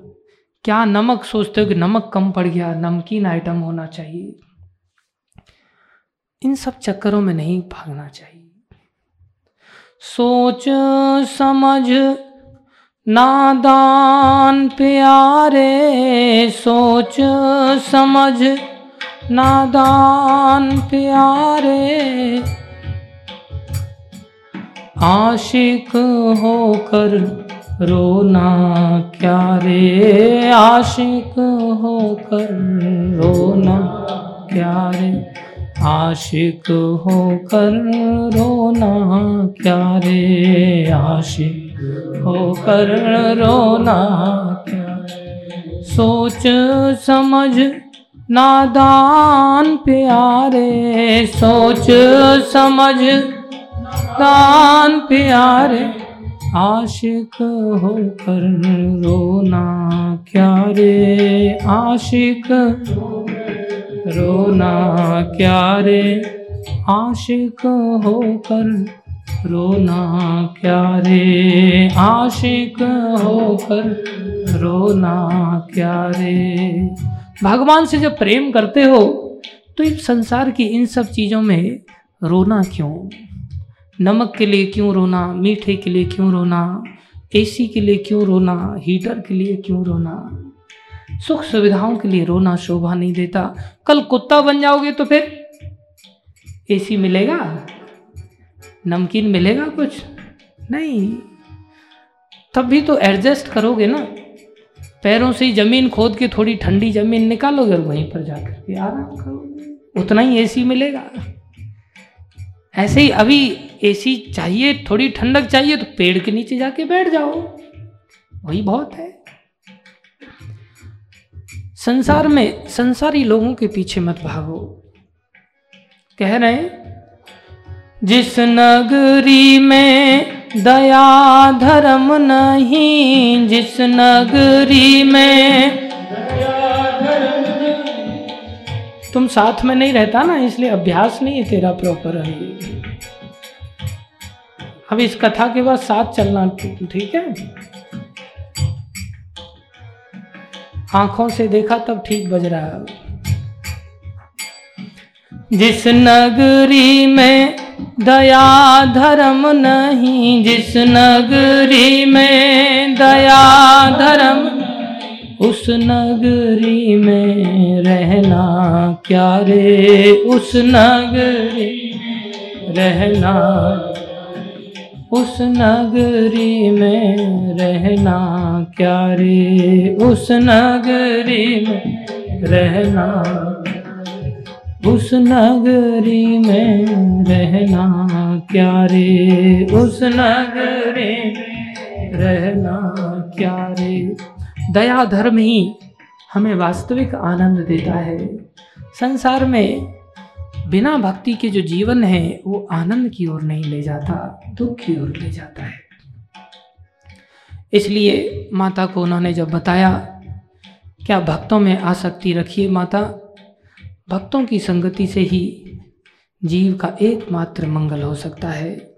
इसी बात को चैतन्य महाप्रभु ने कहा, साधु संग साधु संग, सर्वशास्त्र कहे। लव मात्र साधु संग सर्व सिद्धि होए। साधुओं की संगति करनी चाहिए बस, बिना साधुओं की संगति के कुछ नहीं संसार। बहुत सुंदर प्रसंग हुआ कपिल भगवान का माता देवहूति के साथ। मैत्रेय मुनि पूछने लगे, विदुर जी पूछने लगे मैत्रेय ऋषि से कि प्रभु, मनु महाराज के जो दो पुत्र थे, उनके आगे वंशावली के बारे में थोड़ा सा बताइए। उन्होंने बताया कि उनके एक पुत्र थे उत्तानपाद, प्रियव्रत और उत्तानपाद। उत्तानपाद के दो रानियाँ थीं। बहुत सुंदर प्रसंग है। आप सभी इस प्रसंग को ध्यान से सुनिए। और भी सुंदर सुंदर प्रसंगों का वर्णन है। स्वयं भी मनु की कन्याओं का भी उन्होंने प्रसंग पूछा। देवहूति का प्रसंग तो बताया। राजा दक्ष के साथ उनकी दूसरी पुत्री का विवाह हुआ था, जो प्रसूति थी। अकुति का विवाह ब्रह्मा के एक पुत्र रुचि प्रजापति के साथ हुआ और प्रसूति का विवाह राजा दक्ष के साथ हुआ। राजा दक्ष की इन पत्नी से माँ भगवती सती प्रकट हुई। आदि शक्ति हैं। बोले, इनकी और कुछ कथा सुनाइए। राजा दक्ष की भी कुछ कथा सुनाइए। ये भी प्रजापति हुए। ब्रह्मा के अंगूठे से पैदा हुए थे। क्योंकि जैसे जैसे इनके बारे में बोले, इनमें भी अगर कहीं कृष्ण का संबंध है, भगवान का संबंध है तो इन कथाओं को भी आप विस्तार से सुनाइए। सूत गोस्वामी, शौनक ऋषि, इन सभी अट्ठासी हज़ार ऋषियों को सुना रहे हैं। यही प्रसंग सुखदेव गोस्वामी ने राजा परीक्षित को सुनाए और यही प्रसंग मैत्र ऋषि ने विदुर जी को सुनाए। राजा दक्ष बड़े प्रतापी राजा थे। सृष्टि को आगे बढ़ाने के कार्य में निपुण थे। उसके लिए यज्ञ आदि निरंतर करते रहते थे। नारद जी के आदेश पर माता सती का विवाह राजा दक्ष ने शिवजी के साथ करने का संकल्प लिया। शिवजी आए, विवाह हुआ। उसके पश्चात राजा दक्ष शिवजी को सोचते थे, मेरी पुत्री का इनके साथ मैंने विवाह किया है तो ये मेरे मेहमान हुए एक प्रकार से। मेहमान को यहाँ महाराष्ट्रियन भाषा में क्या कहते हैं? दामाद। पाहुना। तो पाहुने हुए मेहमानों को तो कहते हैं, लेकिन जो पत्नी का जो, ये पुत्री का जो पति होता है, उसको क्या कहते हैं? जमाई। हमारे यहाँ भी जमाई कहते हैं या जवाई कहते हैं। तो बोलिए तो जवाई हुए, जैसी मेरी पुत्री, वैसा मेरा पुत्र की तरह ये जमाई हुए। तो उन्होंने यज्ञ किया था, प्रयाग में यज्ञ हुआ, जहाँ गंगा, यमुना, सरस्वती नदियाँ मिलती हैं। और उस यज्ञ में, हरि बोल।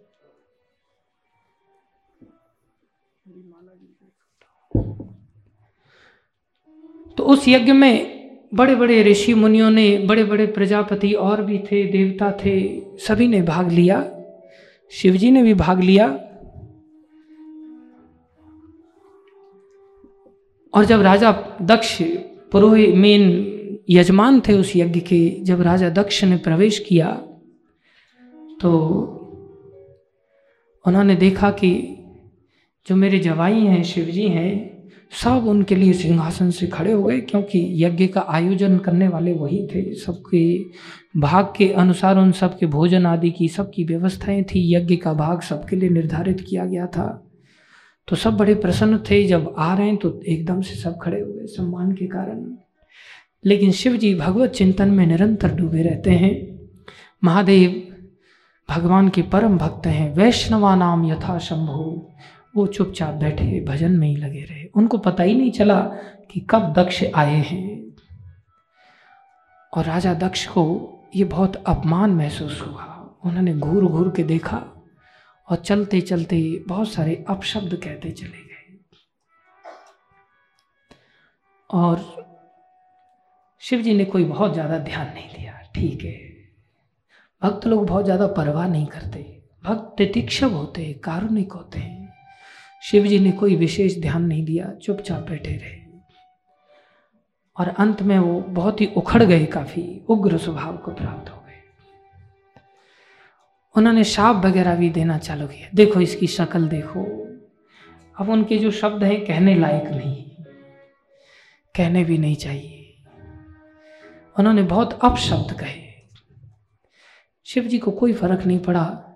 शिव जी अंत में उठ करके चले गए और कैलाश पे जाकर के अपना भजन करने लगे। माता पार्वती जो सती रूप में थी, वो वहाँ निवास कर रही थी उनके साथ। उससे पहले एक और घटना घटी थी। भगवान राम की लीला हो रही थी और भगवान राम विरह में बहुत आतुर थे। जानकी जी के हरण के कारण रावण ने हरण कर लिया था। तो माता पार्वती सती रूप में भगवान को कहती हैं कि प्रभु, आप हमें प्रभु के दर्शन कराइए। बोले, चलो देवी, आपको दर्शन कराते निरंतर वो कथा सुनती रहती हैं। तो शिव जी उनको दर्शन कराने के लिए लेकर के गए तो क्या देखा? राम विरह में एकदम से पागल है। हा सीते, हा जानकी। लता पताओं को पूछ रहे हैं, हिरणियों को पूछ रहे हैं, सरोवरों को पूछ रहे हैं, कोयलों को पूछ रहे हैं कोयल। तुम्हारी आवाज़ तो जानकी जी के साथ मिलती थी। तुम बताओ हमारी जानकी जी कहाँ हैं? और ऐसे पागलों की तरह रो रहे और मूर्छा को प्राप्त हो जाते। लक्ष्मण जी उनको जागृत करते हैं होश में आते हैं पूछते हैं, अरे भैया तुम कौन हो? भूल जाते हैं कि ये लक्ष्मण है। वो कहते हैं भैया मैं आपका छोटा भाई लक्ष्मण हूँ। तब उनको फिर से याद आता है। लक्ष्मण, जानकी जी का कुछ पता चला। ये सारा दृश्य शिवजी सती माता को लेकर के देख रहे हैं। अब जब सती माता ने देखा, देखो भगवान कैसी मनोहारी लीला करते हैं। भगवान बड़े बड़े देवताओं को भी मोह में डाल देते हैं। इसलिए भगवान से आसक्ति इतनी आसानी से नहीं हो सकती। आसक्ति करने भी जाएँगे तो भी मोहित होकर वापस आ जाएँगे। इसलिए भक्तों के माध्यम से ही भगवान तक जाने का प्रयास करना चाहिए। माता सती कहती हैं, भगवान को देख करके शिव जी प्रणाम करते हैं। नमो सच्चिदानंद भगवान, मेरा बारंबार प्रणाम है। सती माता देखती है कि, अरे, ये भगवान है या कहीं दूसरी जगह भगवान के दर्शन कराने ले जा रहे थे? इतना तो संसार का एक प्राकृत व्यक्ति भी ऐसे पागलों की तरह स्त्री के चले जाने पर रुदन नहीं करता। ये तो कामी पुरुष लगते हैं। ये भगवान कैसे हो सकते हैं? भगवान नाटक भी करते हैं तो इतना परफेक्ट करते हैं कि कोई समझ नहीं सकता। माता सती मोहित होने लगी। अब शिव जी बहुत सारे उपदेश दे करके समझा रहे हैं, लेकिन माता सती को समझ नहीं आ रहा है। माता सती बार बार संसारी बुद्धि से ही देखती हैं। माता सती कहती हैं, प्रभु मुझे तो विश्वास नहीं तो बोले, देवी, फिर क्या कर सकते हैं? परीक्षा ले लो। मैं तो चलता हूँ की परीक्षा नहीं लेनी चाहिए, लेकिन जब तुम्हें तो समझ ही नहीं आ रहा है तो क्या कर सकते हैं? माता सती ने क्या किया? जानकी जी का रूप बनाया। और जिस दिशा से राम, लक्ष्मण आ रहे थे, उसी दिशा में सामने जाकर के जानकी जी का रूप बना करके बैठ गई। सोची ये मुझे देख करके लिपट जाएँगे। आगे आगे लक्ष्मण आ रहे थे, पीछे पीछे भगवान राम आ रहे थे। लक्ष्मण ने देखा, ओहो, ये तो माता भगवती सती माता है। उन्होंने कुछ कहा नहीं, उन्होंने रास्ता घूम गए। बड़ों के साथ क्या कहें? देख लिया, ये गलत कर रही इधर भगवान राम आए जैसे ही नज़दीक पहुँचे, हे माता भगवती, प्रणाम, हमारा स्वीकार कीजिए। आप यहाँ अकेले क्या कर रहे हैं जंगल में? बृषकेतु कहाँ है? नंदीश्वर कहाँ है? उनको बहुत संकोच हुआ। अब तो वो सर भी नहीं उठा पा रही है। बोले, अरे, ये तो मायापति है। जो माया रूप है लक, जो सती हैं वो संसार की दुर्गा माता वही माया शक्ति है भगवान की। ये तो मायापति हैं। उन्होंने देखा चारों तरफ़ जानकी जी के साथ भरत शत्रुघ्न के साथ उनको सुंदर राम दरबार दिखाई दिया। अब वो सब सीन गायब हो गया विरह वाला। फिर दूसरी दिशा में देखा तो वहाँ भी वही राम दरबार। फिर तो चारों दिशाओं में उनको भव्य राम दरबार देवी देवताओं के साथ, असंख्य अयोध्या वासियों के साथ दिखाई देने लगा। अब तो भ्रमित होने लगी। भगवान ने सोचा, ज़्यादा नहीं परेशान करना चाहिए। अपनी माया को खींच लिया, प्रणाम किया, वापस आई। शिव जी बैठे हुए थे समाधि में। माता ने जैसे ही प्रवेश किया शिव जी ने ध्यान लगाया, माता ने कहा, प्रभु, हम भी आपकी तरह ही प्रणाम करके आ गए शिव जी ने पूछा अच्छा परीक्षा ले ली? बोले, नहीं, कोई परीक्षा नहीं ली। आपने जैसे प्रणाम किया, फिर हमने सोचा, क्यों डिस्टर्ब करना? दूर से हम भी प्रणाम करके आ गए शिव जी ने ध्यान लगाया, देखा, इन्होंने जानकी जी का रूप बनाया था, हमारी माता का रूप बनाया था। अब ये इस रूप में हम इन्हें स्वीकार नहीं कर सकते। शिव जी समझ गए, ये तो वही होना था जो भगवान ने रच रखा था। हो ये वही जो राम रच रखा को कर तर्क बढ़ा वह शाखा। तर्क करने का कोई प्रश्न नहीं है। जब हमारे समझाने पर भी ये नहीं समझ रही है तो ये शायद होना ही होगा कुछ। शिव जी ने कहा, वो धीर पुरुष हैं, वो कामी नहीं है। तुरंत उन्होंने वाम भाग से आसन उठा करके सामने डाल दिया। अब इन्हें पत्नी रूप में स्वीकार नहीं कर सकते। आकाशवाणी हुई, हे प्रभु, आपके सामने व्रतधारी और कौन है? आप जो व्रत ले लेते हैं वो अटल होता है। और शिव जी समाधि को प्राप्त हो गए। अस्सी हज़ार वर्ष की समाधि लगाई। माता पार्वती सती रूप में बहुत अकेला महसूस करती। एक तो गलती वहाँ की, दूसरी गलती थोड़े स्त्री स्वभाव के कारण थोड़ा सा झूठ बोल दिया। प्रणाम करके आए, छुपा गई बात को।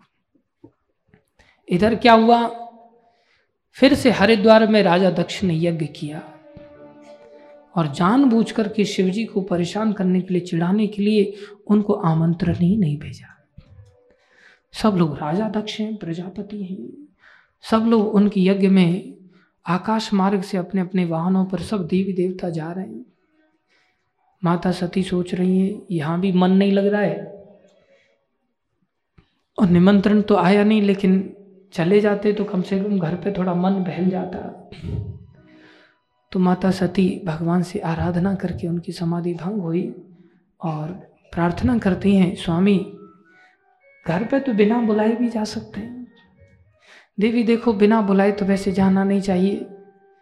बोले, प्रभु घर वालों से क्या विरोध करना? आप नहीं जा रहे तो हमें तो आज्ञा दे दो। आँखों में आँसू भर के हमारी बहनें आएँगी। स्त्रियों को अपनी बहनों के साथ मिलने की बहुत इच्छा होती है। मायके में जाएँगी तो बोले, मेरी बहन आएगी, देवभूति आएगी अकुति आएगी, अन्य बहनें, हमारी बोले, कई सारी कन्याएँ पैदा हुई थी। दक्ष की तेईस चौबीस कन्याएँ पैदा हुई थी। बोले सब की सब बहनें आएँगी, बहनों के बच्चे आएँगे, उन सब के साथ हम खेलेंगे खेलने की भी बड़ी इच्छा होती कितने भी बड़े हो जाए ना, घर पे जाके खेलने की बड़ी इच्छा होती है माताओं की।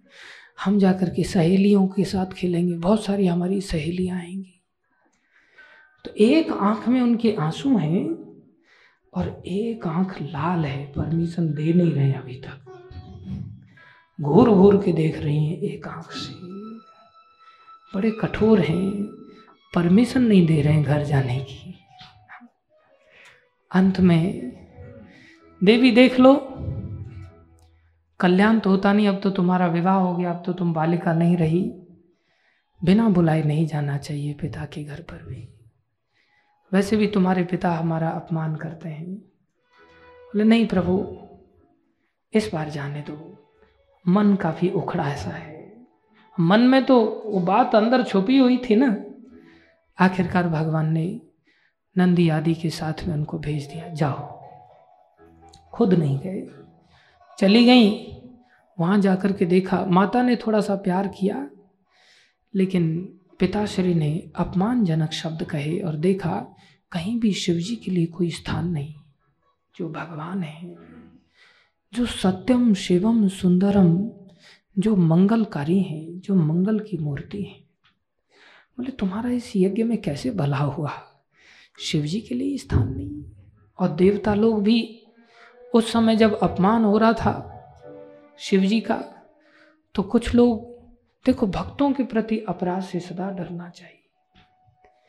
भृगु ऋषि जो बड़े महान हैं, उनकी दाढ़ी थी, वो भी अपना दाढ़ी पर हाथ घुमा रहे थे।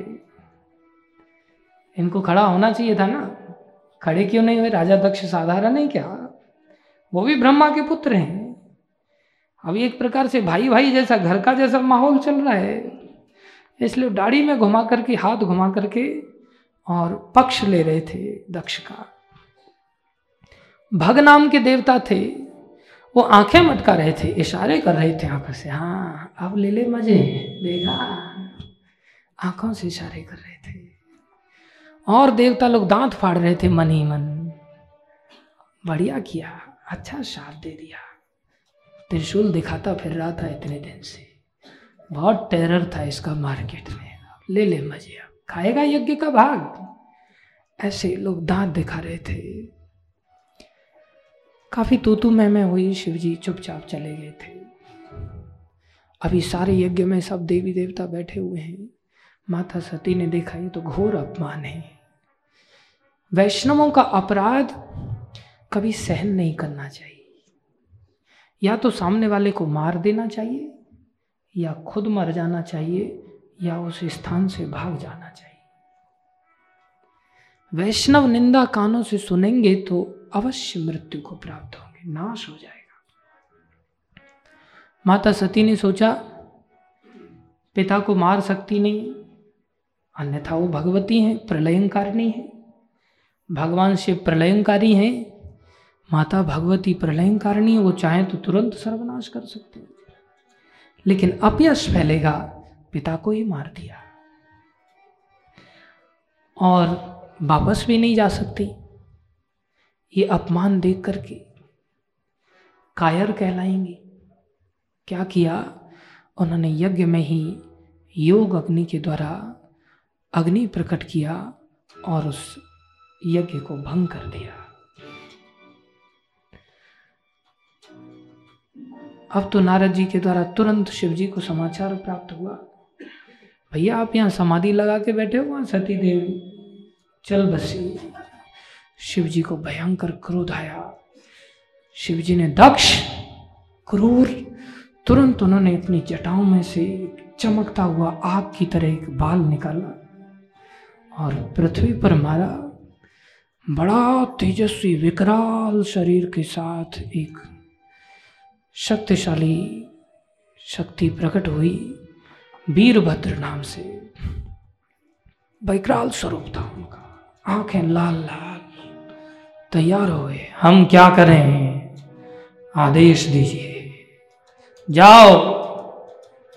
दक्ष का यज्ञ भंग कर दो। उसका नाश कर दो। वीरभद्र चले। इतना आंधी उठा। इधर यज्ञ हो रहा है। सती का शरीर का त्याग हो गया है। देवता लोग सोच रहे हैं, भैया, ये इतनी धूल कहाँ से उड़ रही है? इतना अंधेरा क्यों? कहाँ से छा रहा है? सब लोग बोले, भैया, सती की हत्या हुई है, अभी धुआँ नहीं छाएगा तो क्या छाएगा? उन्होंने देह त्याग किया है। इधर इतनी देर में देखा शिव जी की वीरभद्र के साथ बड़े भूत, प्रेत, पिशाच आदि की अद्भुत शक्तियों से संपन्न पूरी सेना ने आक्रमण कर दिया सारे यज्ञ कुंडों को तहस नहस कर दिया। भृगु जी की दाढ़ी को पकड़ा, बोले, बड़ी दाढ़ी में हाथ घुमा रहे थे, सीधा पकड़ा, खींच लिया दाढ़ी को बाहर। मुंडे हो गए बिना दाढ़ी के। भाग जो दांत दिखा, आँखें दिखा रहे थे, आँखों को सुए लिए तो फोड़ दी आँखें। दांत दिखा रहे थे, उनके दांत तोड़ दिए। त्रिशूल से, मुगदर से, गदा से, पट्टा से, इतनी मार मारा देवताओं में इतनी मार पड़ी, सबके अंग भंग हो गए, छिन्न भिन्न होकर के सब भागे ब्रह्मा के पास। भगवान विष्णु नहीं आए थे। ब्रह्मा के पास आए, बोले, देखो, हमारी क्या दशा की है? बोले, मुझे पता है तुम्हारी ये दशा हुई है। मैं पहले से जानता था। बोले, ये दशा तो होनी थी भैया।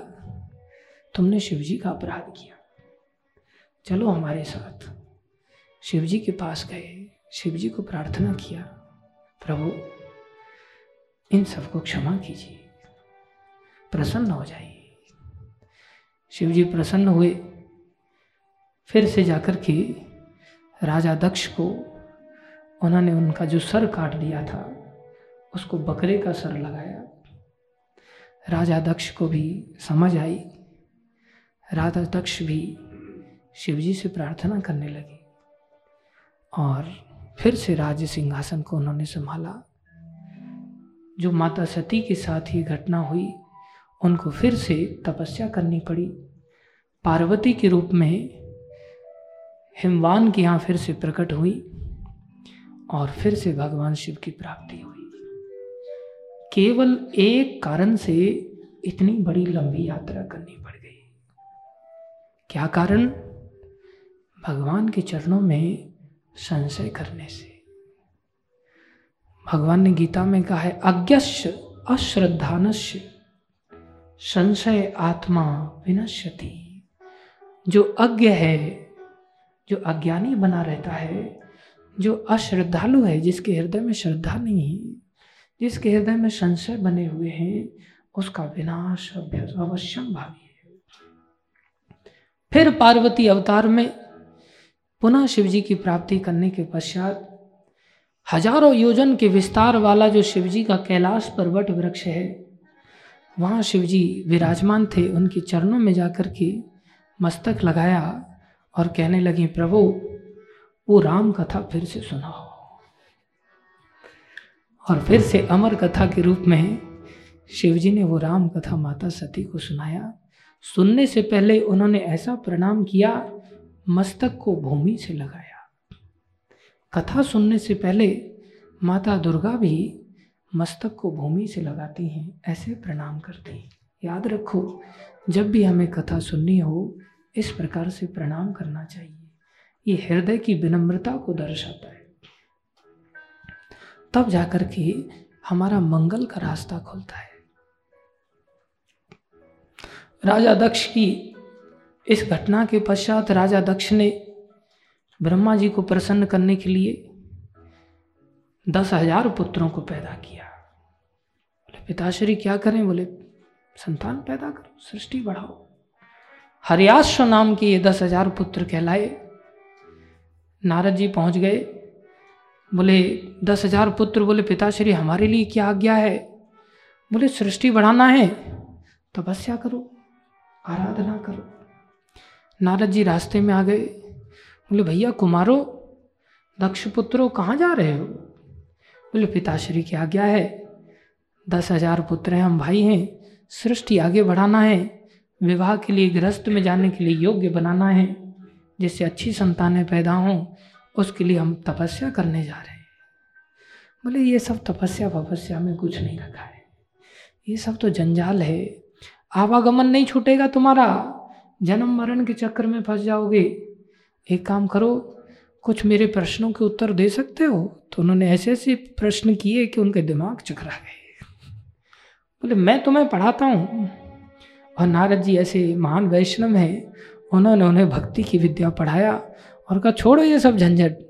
चार कुमारों को देखो। वही ब्रह्मा के पुत्र हैं। मेरे को देखो।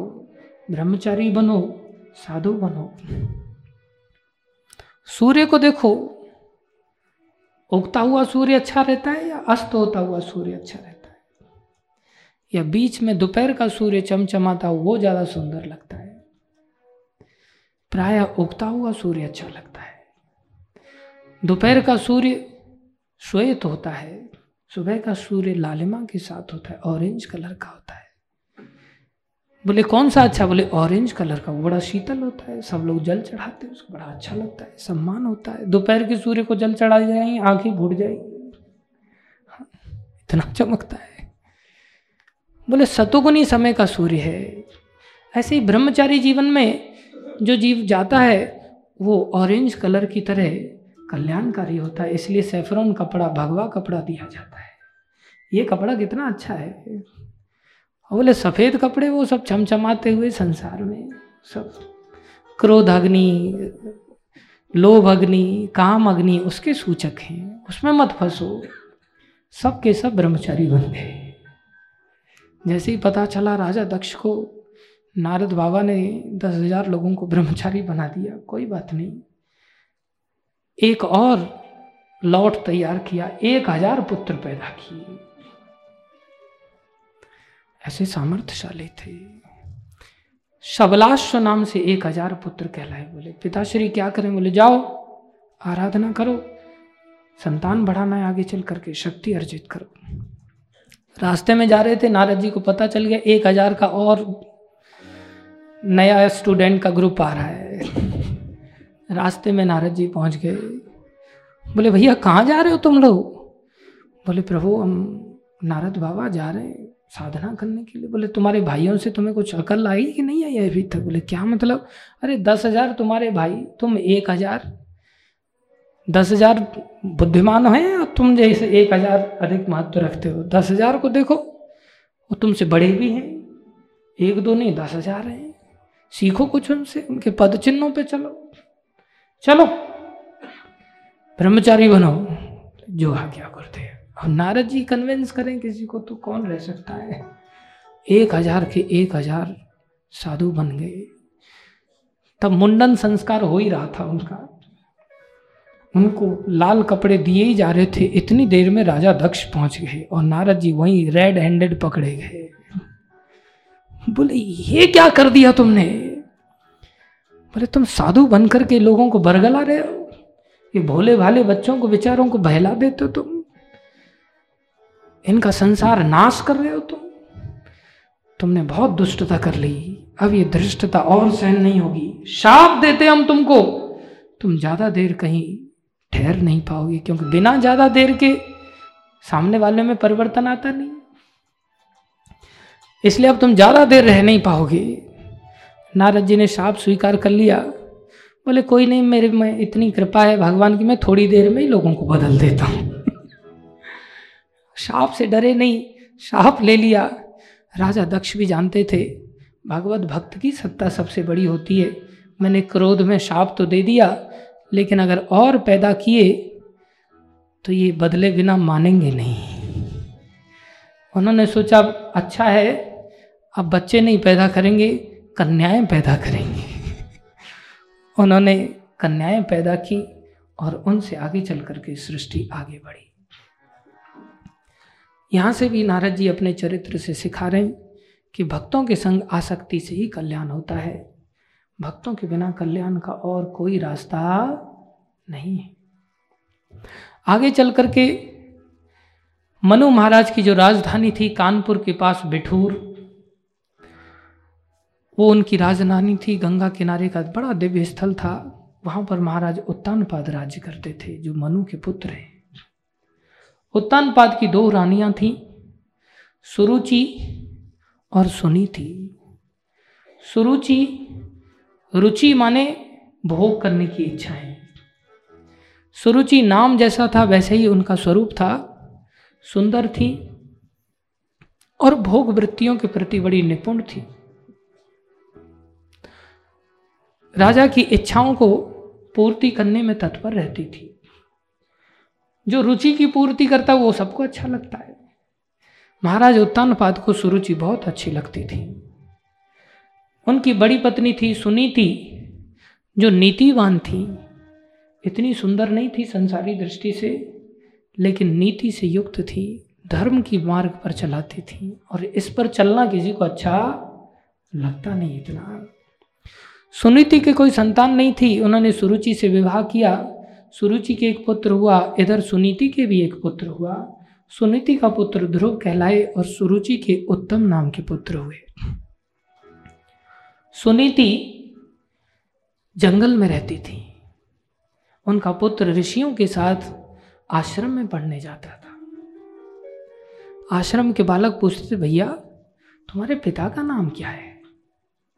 एक दिन बालक आके पूछता, माँ मेरे पिताश्री का नाम क्या है? बोले, तुम्हारे पिता बोले, क्यों? बोले, बच्चे पूछते हैं। बोले, तुम्हारे पिता भगवान विष्णु हैं। भगवान विष्णु। मैंने सुना है, मेरे पिता उद्दानपाद महाराज हैं, जो सारे संसार के राजा हैं। बोले हाँ पुत्र, वो भी तुम्हारे पिता हैं, लेकिन उन्होंने हमें घर से बाहर निकाल दिया है। हम यहाँ जंगल में रहते हैं। अब हमारे पिता, तुम्हारे पिता, सबके पिता भगवान विष्णु ही हैं। उन्हीं को पिता मानो। बालक ने हट किया, वो नगर में प्रवेश करके, राज दरबार में प्रवेश किया।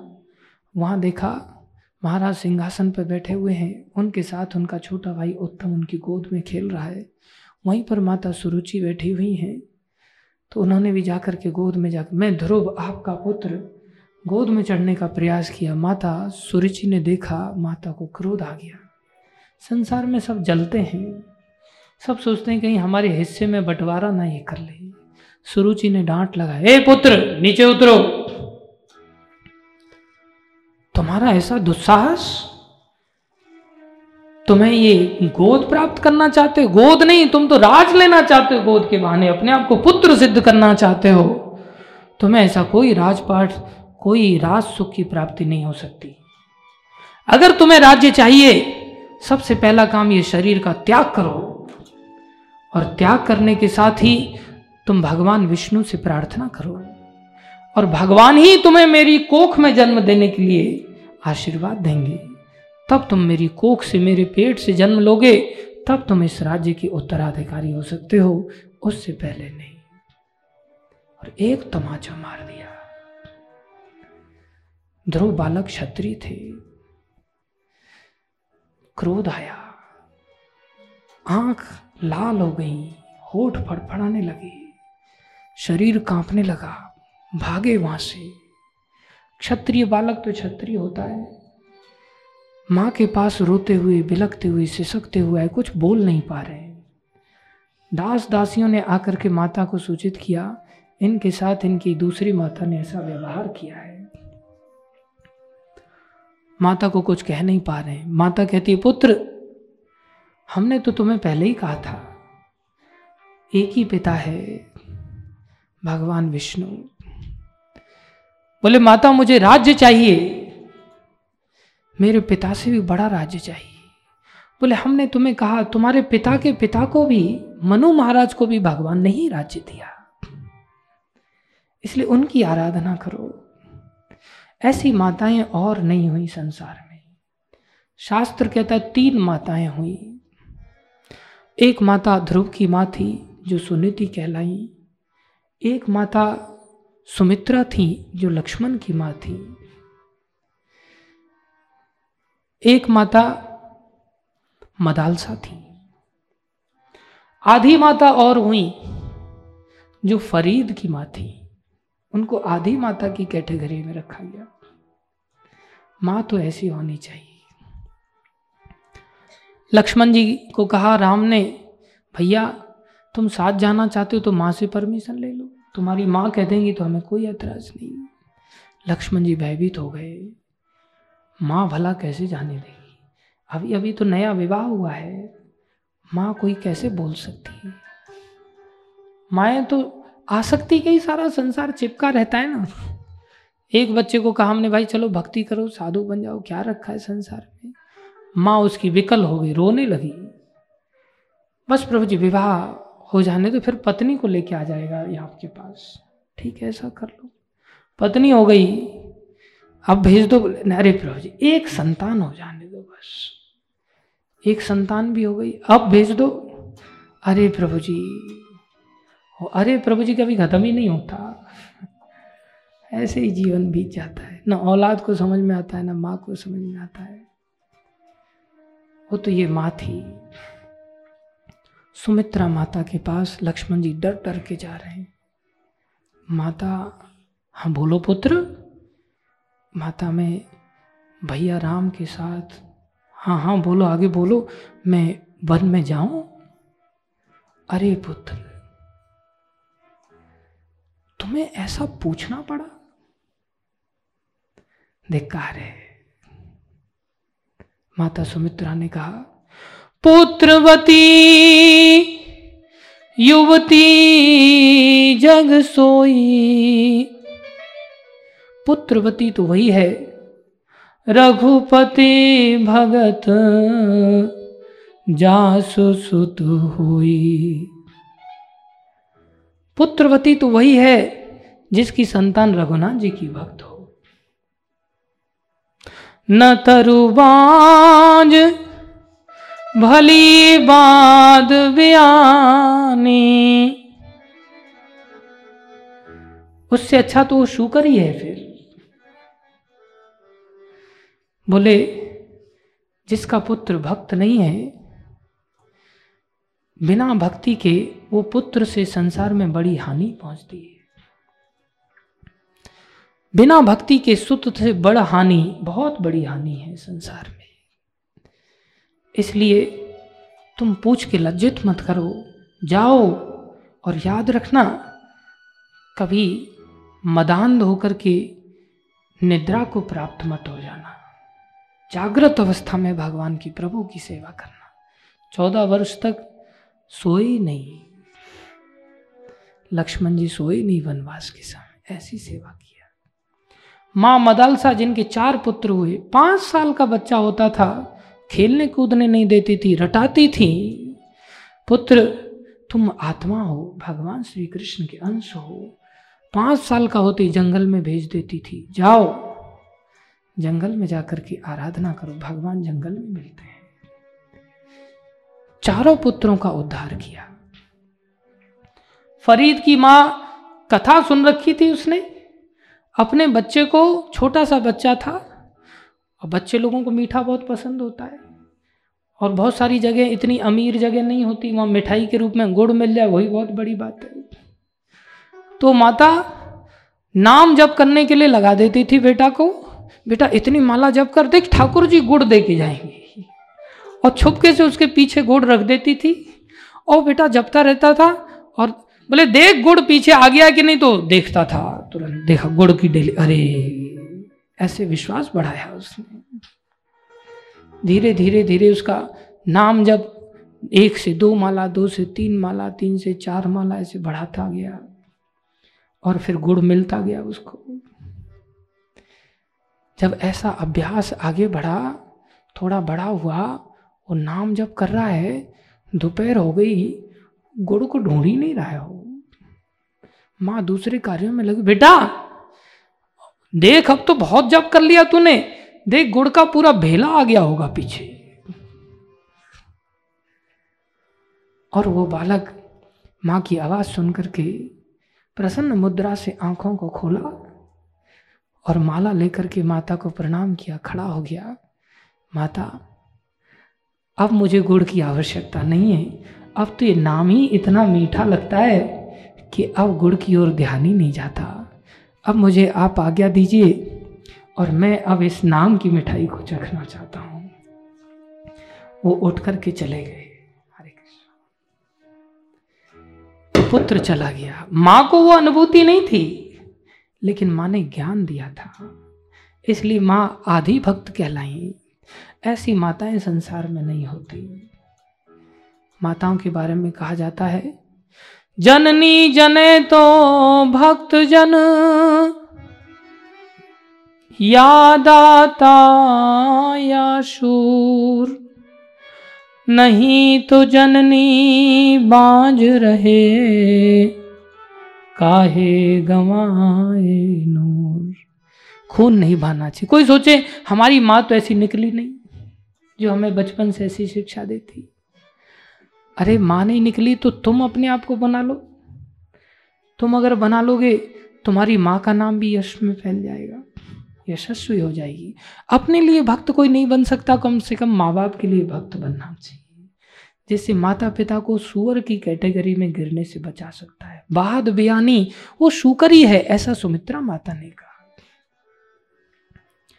इसलिए ध्रुव महाराज की माँ कहती हैं, माता सुनीति पुत्र, एक काम करो तुम भगवान विष्णु की आराधना करो। वही तुम्हारा कल्याण करे। पाँच साल का बच्चा है। कितना छोटा होता है बालक। लेकिन पुत्र, एक बात ध्यान रखना। अनन्य भावे। अपनी माता के रूप प्रति रोष मत करना। उन्होंने तुम्हें जो कहा, अरे उन्होंने ही तो अच्छी बात बताई। उन्होंने ही तो कहा भगवान की भक्ति से तुम ऐसा कर पाओगे। अच्छी बात बताया उन्होंने। उनके प्रति द्वेष बुद्धि नहीं रखना। तुम भगवान की प्राप्ति करो। माँ, भगवान कहाँ मिलते हैं? बोले, सुना है, भगवान जंगल में मिलते हैं। आजकल किसी माँ से पूछो, भगवान कहाँ मिलते हैं? कोई व्यक्ति अगर भक्त बन जाए और उसको पूछो, माँ माँ को कि भाई ये भक्ति करना चाहता है तो आप कृपा करके थोड़ा सा बताइए। बोले, घर में भक्ति नहीं हो सकती। भगवान घर पे नहीं, भगवान सब जगह हैं। तब कहते सब जगह हैं। लेकिन माँ ने ऐसा नहीं कहा। बोले, भक्ति तो वास्तव में भक्तों की संगति में होती है और संसार से दूर रह कर के होती संसार में कभी भक्ति नहीं होती, ये ध्यान रखना चाहिए। कहते हैं ना, जाइए न तहा जहाँ संगत को संगत है, वहाँ कभी मत जाओ जहाँ कुसंगति है। संग ही हमारा लक्ष्य बन जाता है। जाइए न तहा जहाँ संगत को संगत है। संगति क्या करेगी? कायर के संग शूर भागे हैं पे भागे हैं। कायर व्यक्ति का अगर शूरवीर को भी संग मिल जाए तो युद्ध का मैदान छोड़ के भाग खड़ा होगा। फूलन के संग, फूलन की वास होत। फूलेल कैसे बनता है? फूलों का तेल कैसे बनता है? आंवला का तेल कैसे बनता है? उस फूल या आंवला को किसी भी तेल में डाल दो, उसको गर्म कर दो, वो उसका ही रूप ले लेता है, उसकी सुगंध आ जाती है। संगति से ही फूल की वास उसमें अंदर प्रवेश कर जाती है। फूलन के संग बसे फूलन की वास होत। कामिनी के संग काम पागे हैं, पे पागे हैं। संगति से जैसे कोई भी तेल उस गंध को ले लेता है, ऐसे ही कामिनी के साथ रहने से काम जागृत हो ही जाता है। कह रहे हैं, ऐसे ही, घर बसे घर बसे, घर में वैराग कहाँ? घर में बसे रहोगे तो भैया, घर में वैराग्य नहीं मिलेगा। और जब तक वैराग्य नहीं है, तब तक भगवान नहीं। घर बसे घर बसे, घर में वैराग कहाँ? मोह ममता में चित्त पागे हैं, पे पागे हैं। जैसे गुलाब जामुन के अंदर चाशनी में रखने से एक एक रोम रोम में चाशनी घुस जाती है। ऐसे ही घर बसे घर बसे, घर में वैराग्य कहाँ, यहाँ तो मोह ममता अंदर घुस जाती है। एक एक रोम रोम ममता से पूरित हो जाता है, यही बीमारी है। अहमता और ममता चाबी संसार में घूम गई, ताला लग जाएगा। कह रहे हैं, काजर की कोठरी में कैसो सयानो जाए। कितना भी चतुर, चालाक व्यक्ति काजर की कोठरी में जाए, अपने कपड़े से बचाने को प्रयास करे। एक लीक लागे है, पै लागे है, पै लागे है। एक लीक कहीं ना कहीं उसको लगी जाएगी। इसलिए पुत्र, घर बसे घर बसे, घर में बैराग कहाँ? निश्चित रूप से जीव को मोह ममता ही उसको लेके जाएगी। उसको भगवान की प्राप्ति नहीं हो सकती। वीतराग भय क्रोधा भगवान को पाना है तो इससे मुक्त होना पड़ेगा। राग से, क्रोध से, भय से। संसार में हम सब भयभीत हैं। वीतराग भय, क्रोधा, मन मना मामुपाश्रिता जिसका मन मना हो गया, जो मेरे में लीन होना चालू हो गया, उसके अंदर न राग होगा, न क्रोध होगा, न भय होगा। बहवो ज्ञान तपसा। पूता मद भाव आगता।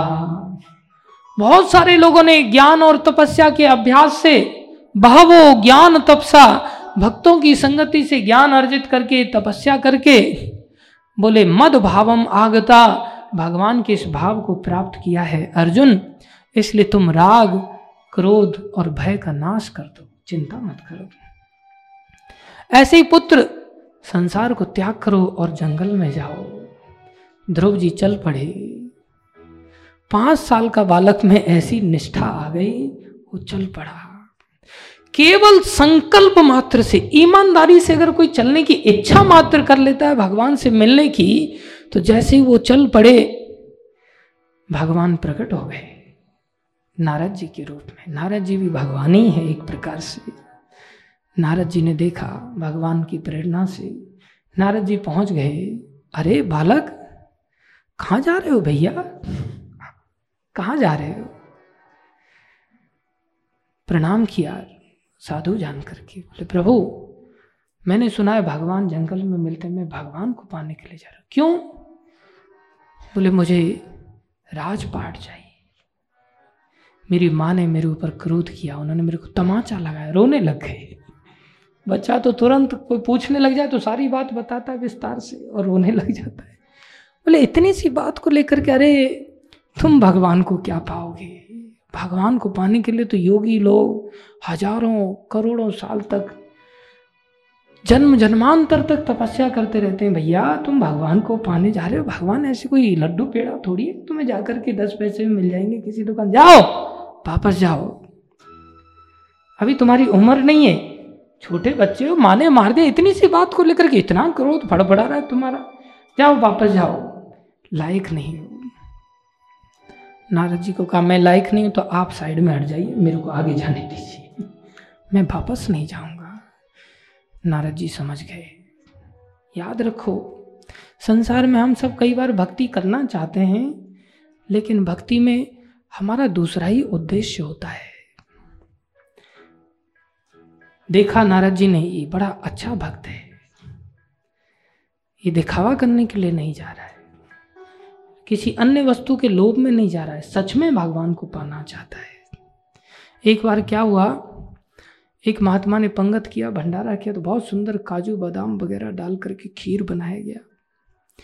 तो एक व्यक्ति किसान वो जा करके उसने भी भंडारा खाया तो बड़ा अच्छा लगा। उसको बोला, उसको लगा कि अगर शिष्य बन गए हम इस मंदिर के तो फिर तो रोज खीर खाने को मिलेगी। वो महात्मा तक ही पहुँच गया सीधा, महाराज, आप मेरे को शिष्य बना लो, दीक्षा दे दो।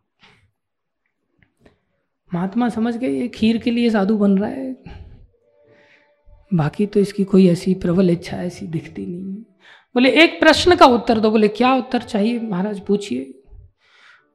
बोले, तब हम शिष्य बनाएँगे। बोले, पूछिए। बोले, दुनिया में सबसे गंदी वस्तु क्या है? वो लेके आओ। बोले, अभी लाए। दूसरे दिन गया था वो, एक दिन भंडारा खा करके। गया तो मटके का टूटा हुआ घड़ा पड़ा था कहीं उससे, जो मल करके आते हैं, त्याग करके उसी मल को कहीं से उठा के लेके आ गया अपना ही मल उठा के लेके आ गया। दूसरे का क्या उठा पाएगा? लगे, महाराज, दूर से दिखा रहा ये सबसे गंदी वस्तु है। अच्छा ये गंदी वस्तु बोले हाँ। अच्छा तो ये पहले क्या थी? बोले, महाराज, ये पहले खीर थी। काजू, बादाम, पिस्ता, केसर वगैरह डाल करके बढ़िया दूध की, प्योर दूध की खीर बनाई गई थी। सुगंध आ रही थी इसमें से। तो जब ये खीर थी तो इतनी अच्छी खीर ये फिर ये इतनी गंदी कैसे बन गई? महाराज, हमने खाई, फिर सुबह जाके निकाल के आए। ऐसी बन गई। शरीर ने बनाई गंदी और किसने बनाई? तो जब इसको शरीर ने इतना गंदा बना दिया तो फिर ये शरीर गंदा हुआ या ये गंदा हुआ? ज़्यादा गंदा क्या हुआ? बढ़िया खीर को ऐसा गंदा बना देना, ये किसका काम है? हमारा शरीर का। तो फिर ये शरीर गंदा हुआ, या ये मल गंदा हुआ जो तू उठा के लाया है? अरे मूर्ख, ये शरीर गंदा है। तुम शरीर से वैराग्य लो। तुम दीक्षा तो तब ले पाओगे जब तुम इस शरीर से वैराग्य हो जाए। तुम तो यहाँ दीक्षा लेना चाह रहे हो, साधु बनना चाह रहे हो, जिससे कि तुम्हारा ये शरीर को पोषण मिले, रोज शरीर को खीर खाने को मिले, इसके लिए तुम साधु बनना चाह रहे हो। बैठ के आराम से शरीर को खीर मिलेगी, रोटी मिलेगी कमाई धमाई कुछ करना नहीं, आराम से बैठ कर के ऐश मौज करेंगे, इसलिए साधु बनने से तो ये तो घोर नरक में जाएगा। इसलिए इतनी अकल लाओ तुम्हारे अंदर कि तुम्हें पहले ही शरीर से वैराग्य लेना चाहिए। तुम शरीर का पोषण करते हो। उसको समझाया। ध्रुव महाराज की सच्ची इच्छा थी भगवत प्राप्ति की। नारद जी ने पहचान लिया। नारद जी बोले, पुत्र, इधर आओ। मैं जो तुम्हें बताता हूँ, वैसे तुम भजन करना। और यहाँ कहीं जंगल में मत अटक जाना। सीधे मधुबन जाना, यमुना किनारे। हालाँकि गंगा किनारे भी जगह है वो बिठूर गंगा जी भी पवित्र हैं। बोले, नहीं, ब्रज में जाना। वृंदावन में। वहाँ मधुबन है। वहाँ सदा ही श्री कृष्ण वास करते हैं। तुम्हें जल्दी मिल जाएँगे। जल्दी भगवान चाहिए तो वृंदावन जाना चाहिए। नारद जी ने शिक्षा दिया। गुरु जी ने मंत्र दिया। नारद जी ने, ओम नमो भगवती वासुदेवाय। चले गए।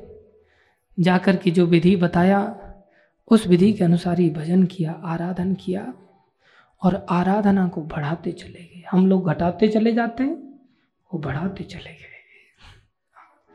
पहले तो जाकर के यमुना में स्नान आदि करके ध्रुव टीला है, वहाँ जंगल है, अभी भी वो स्थान है। कभी आएँगे आप लोग यात्रा में तो दर्शन कराएँगे।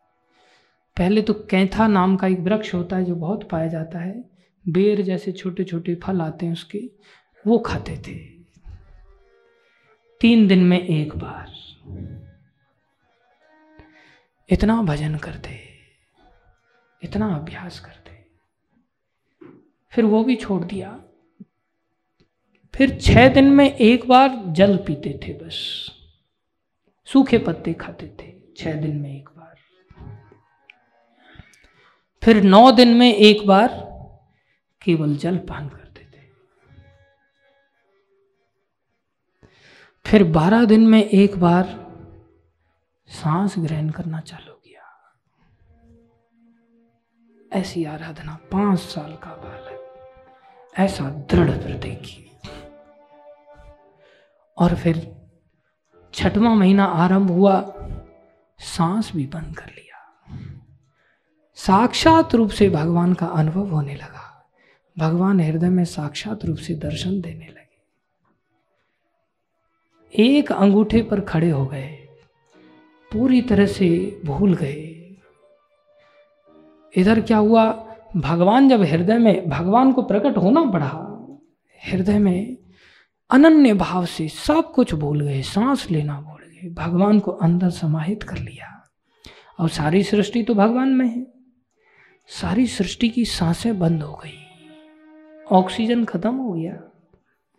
जैसे कोरोना में हॉस्पिटल में खत्म हुआ था ना ऑक्सीजन, सृष्टि में उस समय पहली बार खत्म हुआ था। सारे देवता लोग घबरा गए। बोले, देवलोक में भी सांस लेने की सुविधा नहीं, मर जाएँगे, कैसे जिएँगे? सब भागे ब्रह्मा जी के पास। ब्रह्मा जी भगवान वैकुंठनाथ के पास भागे। वैकुंठनाथ हंसने लगे, भगवान नारायण, बोले, मैं जानता हूँ।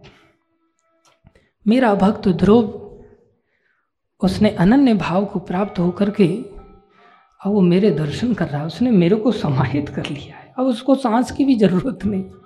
इतना आनंद में डूब गया है। भगवान वहाँ से भी उनको वरदान दे सकते हैं, आशीर्वाद दे सकते हैं। भगवान के, मैं स्वयं चलूँगा उसका दर्शन करने के लिए। भगवान स्वयं आए उनके दर्शन करने के लिए। भगवान सामने खड़े और ये बालक आँखें नहीं खोल रहा है।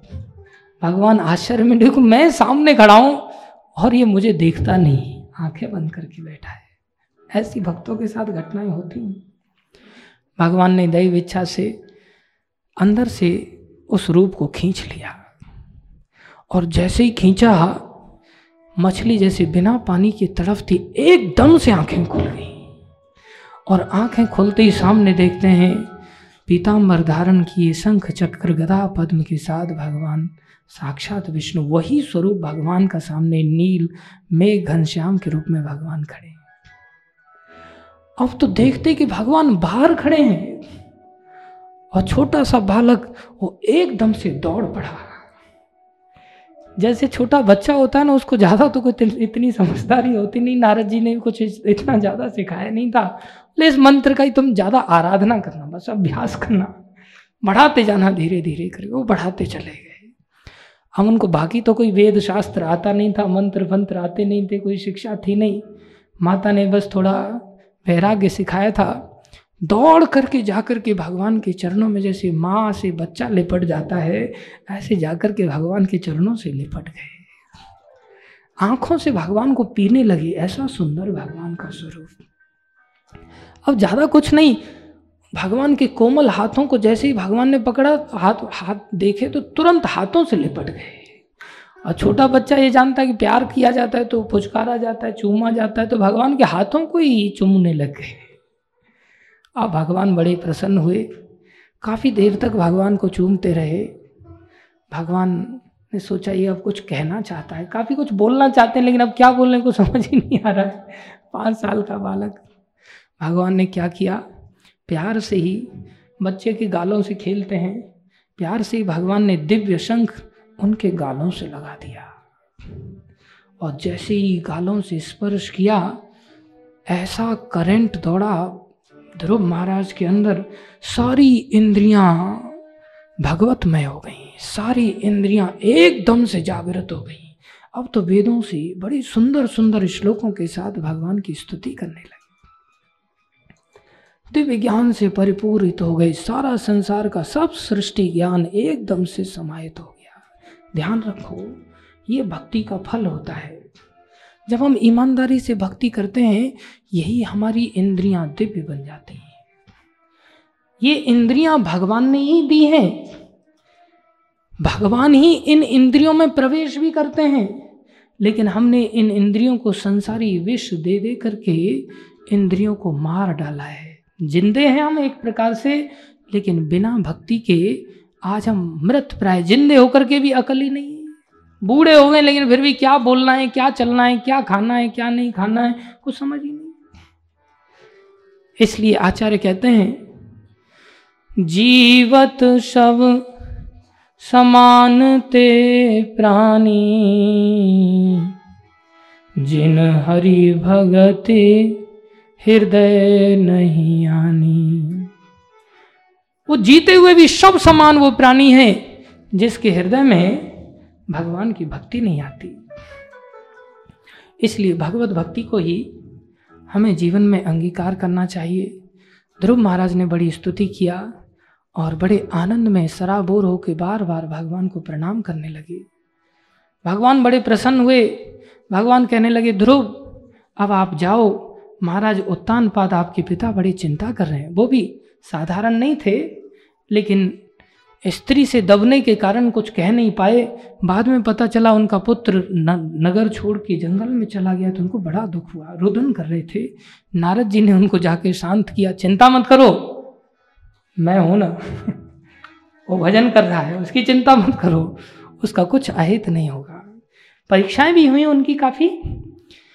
अन्य पुराणों में इस कथा का बहुत विस्तार से और भी वर्णन है।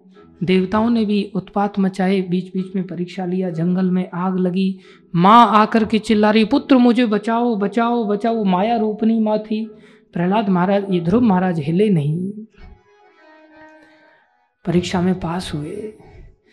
नारद जी जानते थे, नारद जी के कृपा पात्र थे। शुद्ध भक्तों का कृपा पात्र छोटा सा बालक भी हो जाए ना, वो भी इतना महान बन जाता है।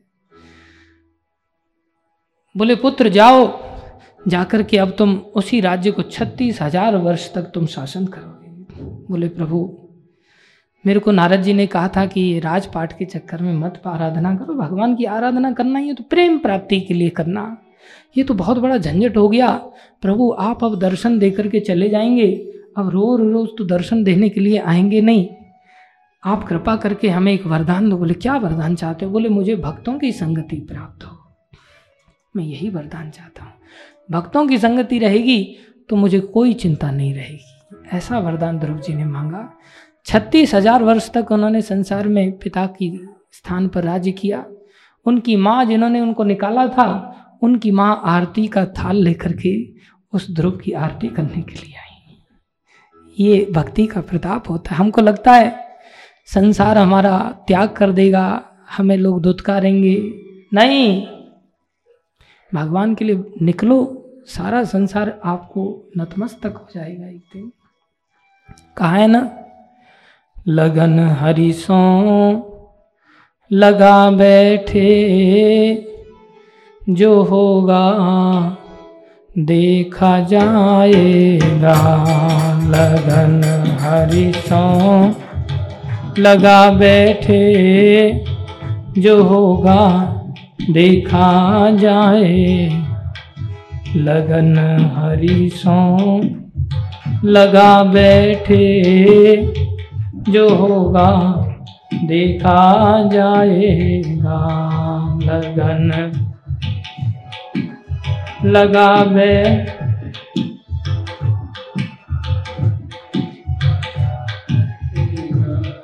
जो होगा देखा जाएगा, जो होगा।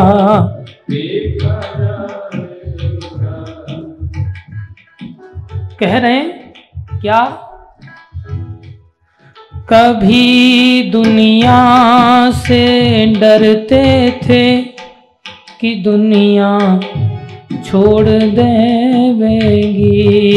कभी दुनिया से डरते थे कि दुनिया छोड़ देवेगी कभी दुनिया से डरते थे कि दुनिया छोड़ देवेगी। कभी दुनिया से डरते थे कि दुनिया छोड़ देवेगी आज खुद दूर जा बैठे जो होगा देखा जाएगा। आज खुद जा बैठे जो होगा देखा जाएगा। भगवान की भक्ति में हमें खुद पहला स्टेप उठाना पड़ता है।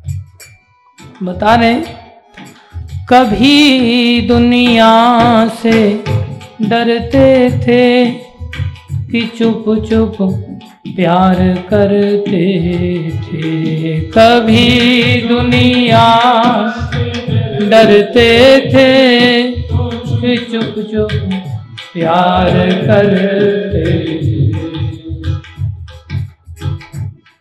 आज पर्दा उठा बैठे, जो होगा देखा जाएगा। आज पर्दा उठा बैठे, जो होगा देखा भगवान की भक्ति में भूल के जाना पड़ता है, संसार को वैराग्य के रूप में पीछे छोड़ के जाना पड़ता है। दीवाने बन गए तेरे, दीवाने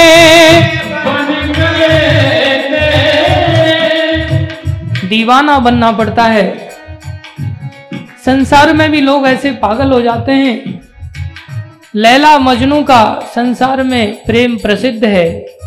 जड़ प्रेम, जिसमें मजनू कहता है कि, लैला, तुमसे मिलने लोग नहीं देते, लेकिन कुत्तों को तो नहीं रोकते लोग। इसलिए हम तुम्हारे गली के कुत्ता बनना चाहते हैं। देखो कैसा कैसा लोग दीवानगी में क्या क्या बनना चाहते हैं। भगवान कह रहे हैं, तुम इंसान बन के ही आ जाओ, बाकी सब मैं हटा दूँगा रास्ते। दीवाने बन गए तेरे, दीवाने बन गए तेरे। फिर दुनिया से क्या मतलब? तो दुनिया से क्या मतलब? तो फिर दुनिया से क्या मतलब? तो फिर दुनिया से क्या मतलब? आज चरणों में आ बैठे जो होगा देखा जाएगा आज चरणों में आवे थे जो होगा देखा जाएगा। लगन हरी सौ लगा बैठे जो होगा, देखा जाएगा। लगन हरी सौ लगा बैठे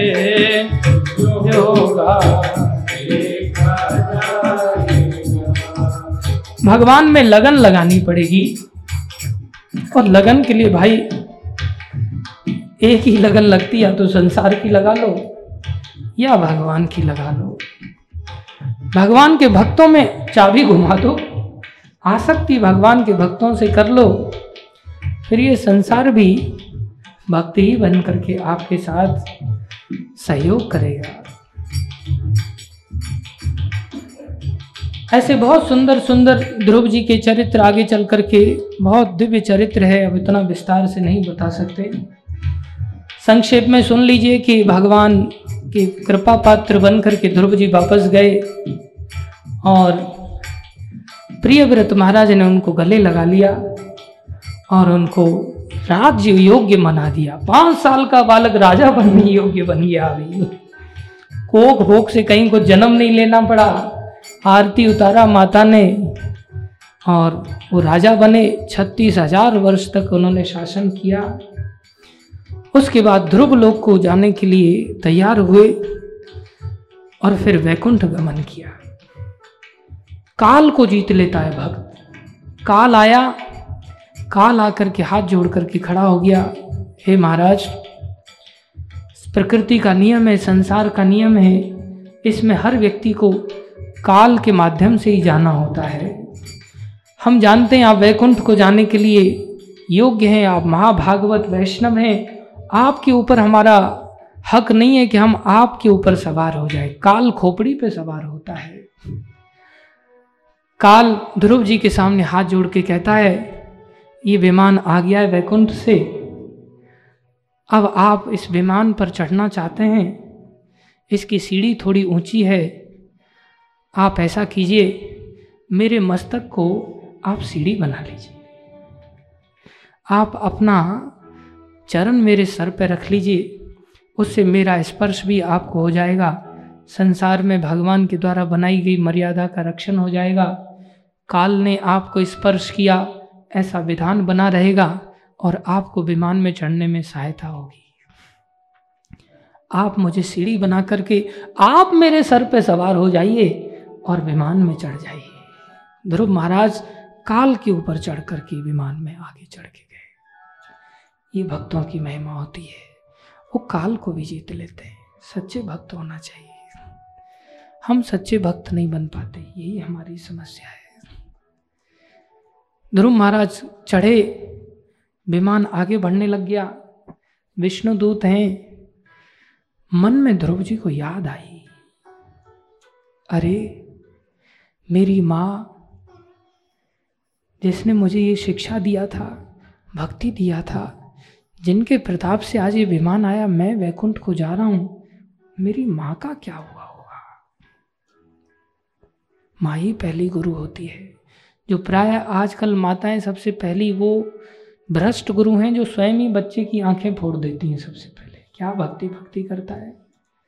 उनको बोलो ना, बेटा को पुत्रों को, संतान को थोड़ा जप में लगाओ, माला जपाओ, थोड़ा कथा सुनाओ, थोड़ा गीता पढ़ाओ, महाभारत पढ़ाओ। बोलते हैं, पढ़ता ही नहीं। पढ़ता ही नहीं प्रभु जी।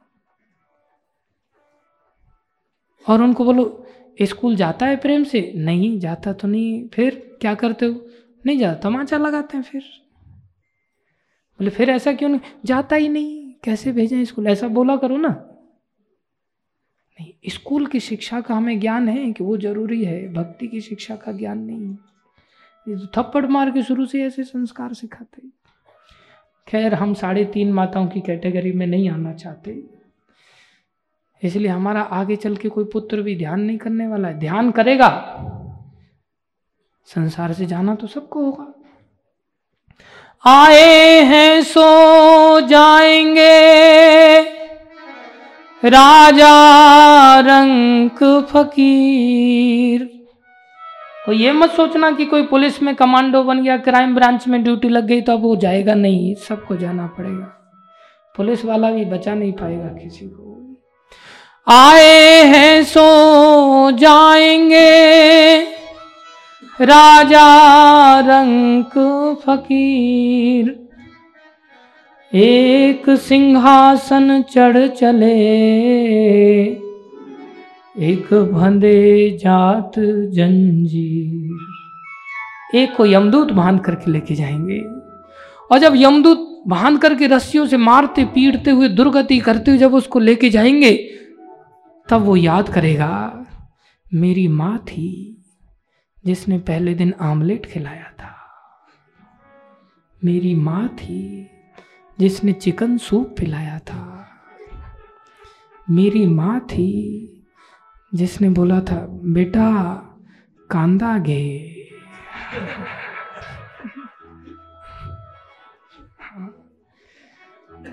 ये मेरी माँ ही थी। अब यमदूत भी बहुत अच्छी तरह से एक्सपर्ट होते हैं, मन की बात पहचान लेते हैं। विष्णु दूत तो और ही ज़्यादा एक्सपर्ट यहाँ पर जो विष्णु दूत है, सुनंद आदि, इन्होंने तुरंत पहचान लिया। अंतर्यामी होते हैं भगवान की तरह। ध्रुव महाराज के मन में क्या चल रहा है? बोले, हे प्रभु, हे ध्रुव, देखो सामने वाला विमान। आगे वाले विमान में आपकी माता सुनीति जा रही ध्रुव महाराज बड़े प्रसन्न हुए। शिक्षा देने वाला पहले आगे उसका स्थान पक्का हो जाता है। जब हम संसार में हमारी संतान जाएगी यमलोक की ओर, वो भी याद करेंगे, मेरी माँ, वो कहाँ होगी बेचारी?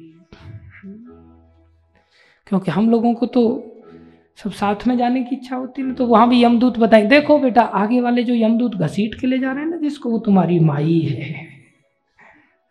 हाँ। वो तुम्हारी माँ ताड़का बाई जा रही है आगे, देखो। सब संसार में प्राय माताएँ नारकी जीवन की ओर धकेल देते हैं संतान को। माता पिता को ऐसा नहीं होना चाहिए। माता पिता का पहला कर्तव्य है अपनी संतान को भक्त बनाए। इसी में बड़ा सुंदर चरित्र ऋषभ देव जी का आता है। भागवत में सौनक ऋषि को सूत गोस्वामी सुनाते हैं। ऋषभ देव का चरित्र जो भगवान के अवतार थे बोले, मित्र प्रहलाद सा होना चाहिए, पिता ऋषभ ही जानो। पिता ऋषभ देव जैसा होना चाहिए। माता मदालसा जैसी होनी चाहिए। ये सब ऐसे संबंधी होने चाहिए। ऋषभ देव ऐसे पिता हुए जिनके के सौ पुत्र थे। और सौ पुत्रों को बिठा करके एक छत्र राज्य करते थे, राजा थे, सौ पुत्रों को बिठा करके शिक्षा देते थे। एक दिन सौ पुत्रों को बिठाया और बिठा के सिखाने लगे, प्यारे पुत्रों, नायम देह देह भाजान निर्लोके, कष्टान कामान अर्हताम भुजाम ये तपो दिव्यम पुत्र कायन सत्वम शुद्ध समात ब्रह्म सौख्यम तु अनंतम प्यारे पुत्रो, अगर तुम मेरे बेटा हो तो ये बात कान खोल के सुन लो। नायम देह ये शरीर, देह ये शरीर। देह भाजा नृलोके इस नरलोक में शरीर किसी को प्राप्त हो गया तो कष्ट उठा करके कामनाओं की पूर्ति के लिए नहीं दिया। कष्टान कामान अरहताम, कामनाओं की पूर्ति के लिए शरीर नहीं दिया। किसके लिए दिया है? अरे कामनाओं की पूर्ति तो विड भोज, अर्थात जो मल भोजी शुकर है, वो भी पूरी कर लेता है। कष्टाम कामान कर अर्हताम बिड़ भुजाम ये। तो किसके लिए दिया पिता श्री शरीर? तपो दिव्यम पुत्र काय न सत्वम। तपस्या करो, आराधना करो, दिव्य बनाओ। इससे क्या होगा? संसार के सुख कैसे मिलेंगे फिर? बोले, तपो दिव्यम पुत्र काय न सत्वम। सत्व माने तुम्हारा हृदय। इससे क्या हुआ? शुद्ध है समात। शुद्ध हो जाएगा। तुम्हारा हृदय शुद्ध हो जाएगा। फिर क्या होगा पिताश्री? बोले, ब्रह्म सौख्यम। भगवान का सुख मिलेगा तुम्हें। भगवान के दर्शन मिलेंगे। ब्रह्म सौख्यम तू अनंतम। लेकिन ये सुख साधारण नहीं है, संसार जैसा। बोले संसार से फिर घटिया है कि बोले, नहीं, संसार का सुख तो क्षणिक होता है। ये सुख तो अनंत है। संसार का भला सुख नहीं है। संसार के सुख की तो हमें जानकारी नहीं। कोई कहे, ऐसा कैसे आप कह सकते हैं? ध्यान दो, एक उदाहरण से समझो, संसार का सुख कैसा होता है। एक बार एक महात्मा अपने शिष्य के साथ जा रहे थे। रास्ते में देखा, बड़ी सुंदर रबड़ी की दुकान है और उस पर रबड़ी के कुल्लड़ सजे हुए। चेला थोड़ा सा बालक था तो मुड़ मुड़ के ऐसे देखता जा रहा है हाँ रबड़ी के कुल्लड़ है। गुरुजी ने देख लिया, इसकी नज़र कहाँ है? प्रभुपा जी भी ऐसे ही नज़र रखते थे अपने चेलों के ऊपर। एक बार प्रभुपा जी एयरपोर्ट पर थे तो वहाँ पर एक शिष्य, वहाँ एयर होस्टेज जो सुंदर होती हैं, कई बार उनको देख रहा था। तो प्रभुपा जी ने उसको डूब गया देखते देखते प्रभुपा जी ने हाथ लगाया, हरि बोल। मुड़ा एकदम से। समझ गया प्रभुपा जी ने मेरे को देख लिया है कि मैं इस लड़की को देख रहा था। तो मुड़ा, हो जाता है कई बार। इंद्रियाँ हैं, बहिर्मुख हैं। हम बॉम्बे में रथ यात्रा में थे तो हम गुरु महाराज के साथ चल रहे थे। तो रथ यात्रा बड़ी होती है जगन्नाथ जी की। तो एक ब्रह्मचारी, बहुत बड़ा होर्डिंग लगा हुआ था। गंदा चित्र था उस पर। तो ब्रह्मचारी खड़े होकर देखा कि यहाँ कोई नहीं है तो देख रहा था उसको। और देखता रहा काफ़ी देर तक। महाराज ने जाके पीछे से बोला, हरि बोल। वो बेचारा घबरा गया, एकदम से प्रणाम किया उसने। प्रभुपा जी ने उसको देखा, हरि बोल। यस प्रभुपाद प्रभुपा जी कहते हैं, देखो कितनी सुंदरता है संसार में। लेकिन विचार करो, इस संसार को बनाने वाले कृष्ण कितने सुंदर होंगे। प्रभुपा जी ने ऐसे शिक्षा दिया। ये बालक बार बार मुड़ के देख रहा है। गुरुजी ने देख लिया, आश्रम पे जाकर के पूछा, वो रबड़ी कैसी थी? बोले, गुरुदेव, कौन सी? बोले, आप नाटक मत कर, वो जो तो कुल्लड़ में देख रहा था। बोले, गुरुदेव, रबड़ी तो अच्छी होती है पूछने तो तूने बताया क्यों नहीं? तेरी इच्छा थी खाने की, हम खिला देते तेरे बोले, गुरुदेव, लेकिन आप, बाल भी आपके सर पे है नहीं। आप टकले महात्मा हैं। पैसा धेला आपके पास रहता नहीं। आप कहाँ से खिलाते? अरे, वो हमारी जान पहचान का था, वो ऐसे ही खिला देता। बोलता तो सही, बोले, नहीं, कोई बात चल, अभी चल। तेरे को रबड़ी खिला के लाएँगे, लेके चले, उसको हाथ पकड़ करके दुकानदार के पास है अच्छा भाई, इसको एक कुल्लड़ रबड़ी दे दो। उसने कुल्लड़ रबड़ी दिया। खा बेटा बैठा हो खाया। अब शर्मा शर्मा के खा रहा है लेकिन रबड़ी तो अच्छी लग रही खा ली। अच्छा और लेगा? तो ऊपर से नहीं बस गुरु जी है अंदर से बहुत लालसा लेकिन ऊपर से संयम दिखा रहा है। जैसे हम भी कई बार घरों में जाते हैं ना तो कहते और एक चपाती नहीं नहीं नहीं नहीं अब नहीं। अरे नहीं चाहिए तो हाथ सामने करो ना थाली के ऊपर ऐसे ऐसे कर नहीं नहीं नहीं नहीं, नहीं, नहीं। मतलब डाल दे तू भैया। कई बार हम लोग तो इतने चतुर होते ना, ऐसी स्थिति आने ही नहीं देते। जैसे ही कोई बांटने वाला आता है ना, उधर देखने लगेंगे, उधर डाल दे तो पूछने की भी ज़रूरत नहीं। दूसरे की ओर देखने लगते हैं। और कई बार पूछता भी तो ऊपर से, झूठ इतना रहता है ना अंदर? दिखाते हैं ऐसा, झूठ ही लेना, झूठ ही देना, झूठ ही भोजन, झूठ चवेना सब झूठ में जीवन है हमारा।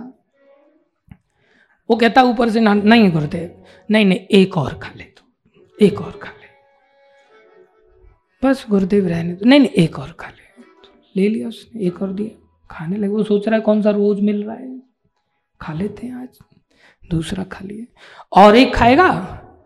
अब थोड़ा सा ऊँची आवाज़ में, लेकिन पेट तो अभी भी नहीं भरा। नहीं गुरुदेव, बस। नहीं, एक और खा ले। अब गुरुदेव, आप इतनी आज्ञा दे रहे हैं तो क्या करो अभी? इच्छा नहीं है, आपकी आज्ञा के चलते ही खा रहा हूँ। हाँ हाँ हमारी आज्ञा के चलते ही खाओ। हम जानते हैं तुम समर्पित हो। खाओ। खा लिया उसने। हिला हिला करके तीसरा बढ़िया सेटिंग करके। जगह नहीं थी पेट में, थोड़ा एडजस्ट करके पूरा गले तक भर लिए। गुरु जी बोले, और चौथा खाओगे? अब गुरुदेव। नहीं नहीं, तुम हमारे आज्ञाकारी शिष्य हो। एक और खाओ। नहीं गुरुदेव, अब नहीं। एक और खाओ। एक और बेचारे ने बड़ी मुश्किल से कैसे करके, ऐसे तैसे करके बेचारे ने एक और खा लिया। पांचवा कुल्लड़। एक और खाओ। गुरुदेव, अब तो सब बाहर निकलेगा। पहले वाले भी बाहर आ जाएँगे।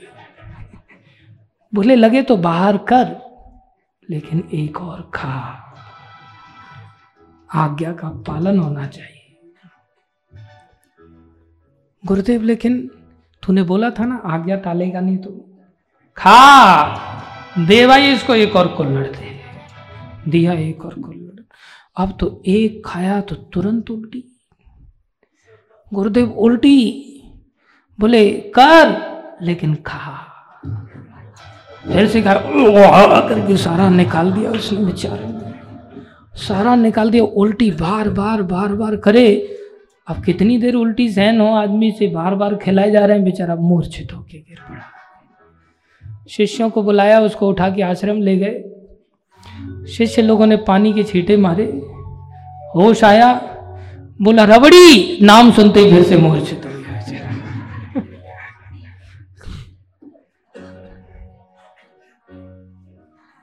अब तो उसको रबड़ी नाम सुनते ही वैराग्य हो गया। इसमें बहुत बड़ी शिक्षा है। हँसी तो आई आपको, अच्छी बात है, खून बढ़ा, लेकिन इसमें बहुत गंभीर शिक्षा है। अब विचार करो, रबड़ी में सुख है या दुख है? सबने बोला सुख। अब पाँचवें कुल्लड़ में सुख होता तो फिर ये मूर्छित क्यों हो रहा था?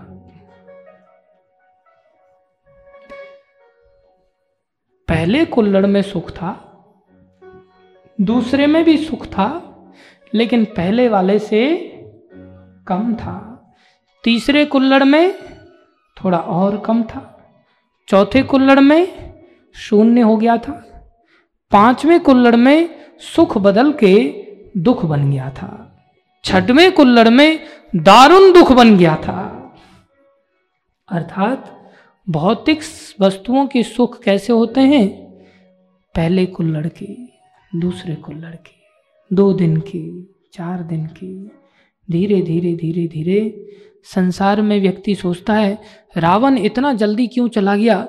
एक ही जानकी जी को हरण करके, यहाँ इतनी मेरी पत्नी, इसको भी हरण कर लेता, थोड़े दिन के लिए तो थोड़ी शांति मिलती। दुखी हो जाता आदमी। संसार में सुख नहीं मिलता। माताएँ भी सोचती हैं, पत्नी, पति को मुँह नहीं देखना चाहते। कई बार बूढ़े हो जाते हैं तो वो उसको सोचते ये कब मरेगा बुढ़ा? वो सोचता बुढ़िया कब मरेगी? जो पहले एक दिन बिना साथ में नहीं रह पाते थे। ये प्रकृति का नियम है। संसार का जो सुख है ना, ये थोड़े दिन में कम होता चला जाता है और एक दिन ये दुख में बदल जाता है। ये सत्य है। और भक्ति के साथ कैसा होता है? पहले दिन माला आप करेंगे तो दस बार बाहर निकालेंगे बीड बैग में से, झोली में से। अभी खत्म नहीं हुई। अभी खत्म नहीं हुई। अभी खत्म नहीं, कब खत्म होगी? ये क्या आफत लगा लिया? लेकिन जब दूसरी माला करेंगे तो आपका माला का दुख कम हो जाएगा। तीसरी माला करेंगे, दुख और कम होगा। चौथे दिन करेंगे, थोड़ा और कम होगा। पाँचवें दिन करेंगे, और कम होगा। छह महीने करेंगे, दुख पूरी तरह से खत्म हो जाएगा, आगे बढ़ेंगे, सुख आना चालू हो जाएगा, और आगे बढ़ेंगे, और सुख आएगा, और आगे बढ़ेंगे, और सुख आएगा, इस प्रकार से अनंत सुख की ओर आगे बढ़ जाएँगे। ये अंतर है। इसलिए ऋषभ देव भगवान करें सुख तो मिलेगा तो अनंतम ये अनंत वाला सुख मिलेगा अगर तुम इस भक्ति को अपनाओगे और अगर मेरे पुत्र हो तो। इतना असर हुआ, सौ के सौ पुत्र भक्ति मार्ग में आगे बढ़ने लगे। सबसे बड़े महाराज भरत थे, जिनके नाम से हमारे देश का नाम भारतवर्ष पड़ा। इससे पहले इस संसार को अजनाव वर्ष के रूप में जाना जाता था। भरत महाराज के कारण ही इसे भारतवर्ष के रूप में जाने जाने लगा। भरत महाराज ने उनकी सैकड़ों रानियाँ थी, बहुत सुंदर सुंदर रानियाँ, हृदय स्पर्श करने वाले, मोहित मोहित करने वाली रानियाँ थी। सुंदर आज्ञाकारी संतानें थी। दुस्तज, इनको त्याग करना बहुत कठिन होता है। पत्नी और पुत्र इनका त्याग नहीं कर पाता कोई व्यक्ति। बहुत कठिन है। और वो भी आज्ञाकारी हो तो असंभव है। ऋषभ देव भगवान की बात, उनके हृदय में उनके पिता की बात, ऐसी घर की, उन्होंने घर का राजपाट का त्याग कर दिया। और नेपाल में गंडगी नदी के किनारे पुलह आश्रम में वहाँ रह करके भजन करने लगे। ऐसा एकांत में भजन करने लगे कि उनके अश्रुपात आने लगे। भाव बढ़ने लगा। हर समय भाव में डूबे रहते, अश्रुपात होता रहता। भगवान के विरह में रुदन करते। ये आंसुओं की बड़ी कीमत होती है। जब हम भगवान के विरह में रोते हैं तो भगवान रोते हैं। भगवान को खींच लेते हैं ये आँसू। हम संसार में बहा करके इनको व्यर्थ कर देते अश्रुपात करने लगी, समाधि लगने लग गई। एक दिन क्या हुआ? नदी में स्नान करने के लिए गए। सिंह ने धाड़ मारा। उसी समय हिरणी पानी पी रही थी। धाड़ से भयभीत होकर के वो गर्भवती हिरणी ने छोटी नदी थी, उसको छलांग लगा के पार करने का प्रयास किया। छलांग लगाते समय उसका गर्भ का जो छोटा शिशु था, वो नीचे नदी में गिर गया। नदी का बहाव बहुत तेज था, वो बहता जा रहा था। भरत महाराज ने देखा। भरत महाराज महापुरुष हैं, दुखी हो गए। ये अनाथ बच्चा है। माँ नहीं है इसकी। माँ मर गई दूसरे किनारे जाकर के। उठा के ले आए उसको आश्रम में। आश्रम में ला करके उसकी देखभाल करने लगे। उसका लालन पालन करने लगे। अनाथों के नाथ महापुरुष ही होते हैं। लेकिन भक्तों को भी इतना बड़ा नाथ नहीं बन जाना चाहिए कि मुख्य नाथ जगन्नाथ को ही भूल जाए। खुद ही नाथ बन जाए। ये गलती हो गई। मोहित हो गए। आराधना कम होने लगी, ध्यान रखने लगे, हिरन आया नहीं, अभी तो यहीं घूम रहा था, कहाँ चला गया? यज्ञ करते समय, मालाज करते समय, भजन करते समय, वो बार बार उनकी गोद में बिठा लेते, वो सींग मारता, ऐसा लगते कि वो खुजली कर रहा है मेरी। बड़ा प्रेम हो गया। रात्रि को भी उसका ही चिंतन होने लगा। पूरी तरह से हिरन में उनका चित्त डूब गया। एक दिन हिरन आया नहीं भागते रहे, कहाँ चला गया? किसी शेर ने तो नहीं खा लिया। चंद्रमा को देखते बोले, इसमें जो दाग हैं, ये भी हिरन का ही रंग है। हर जगह अब तो हिरणमय संसार उनको दिखाई देने लग गया। एक खाई में गिर करके हिरन के चिंतन में उन्होंने देह त्याग किया। क्या हुआ?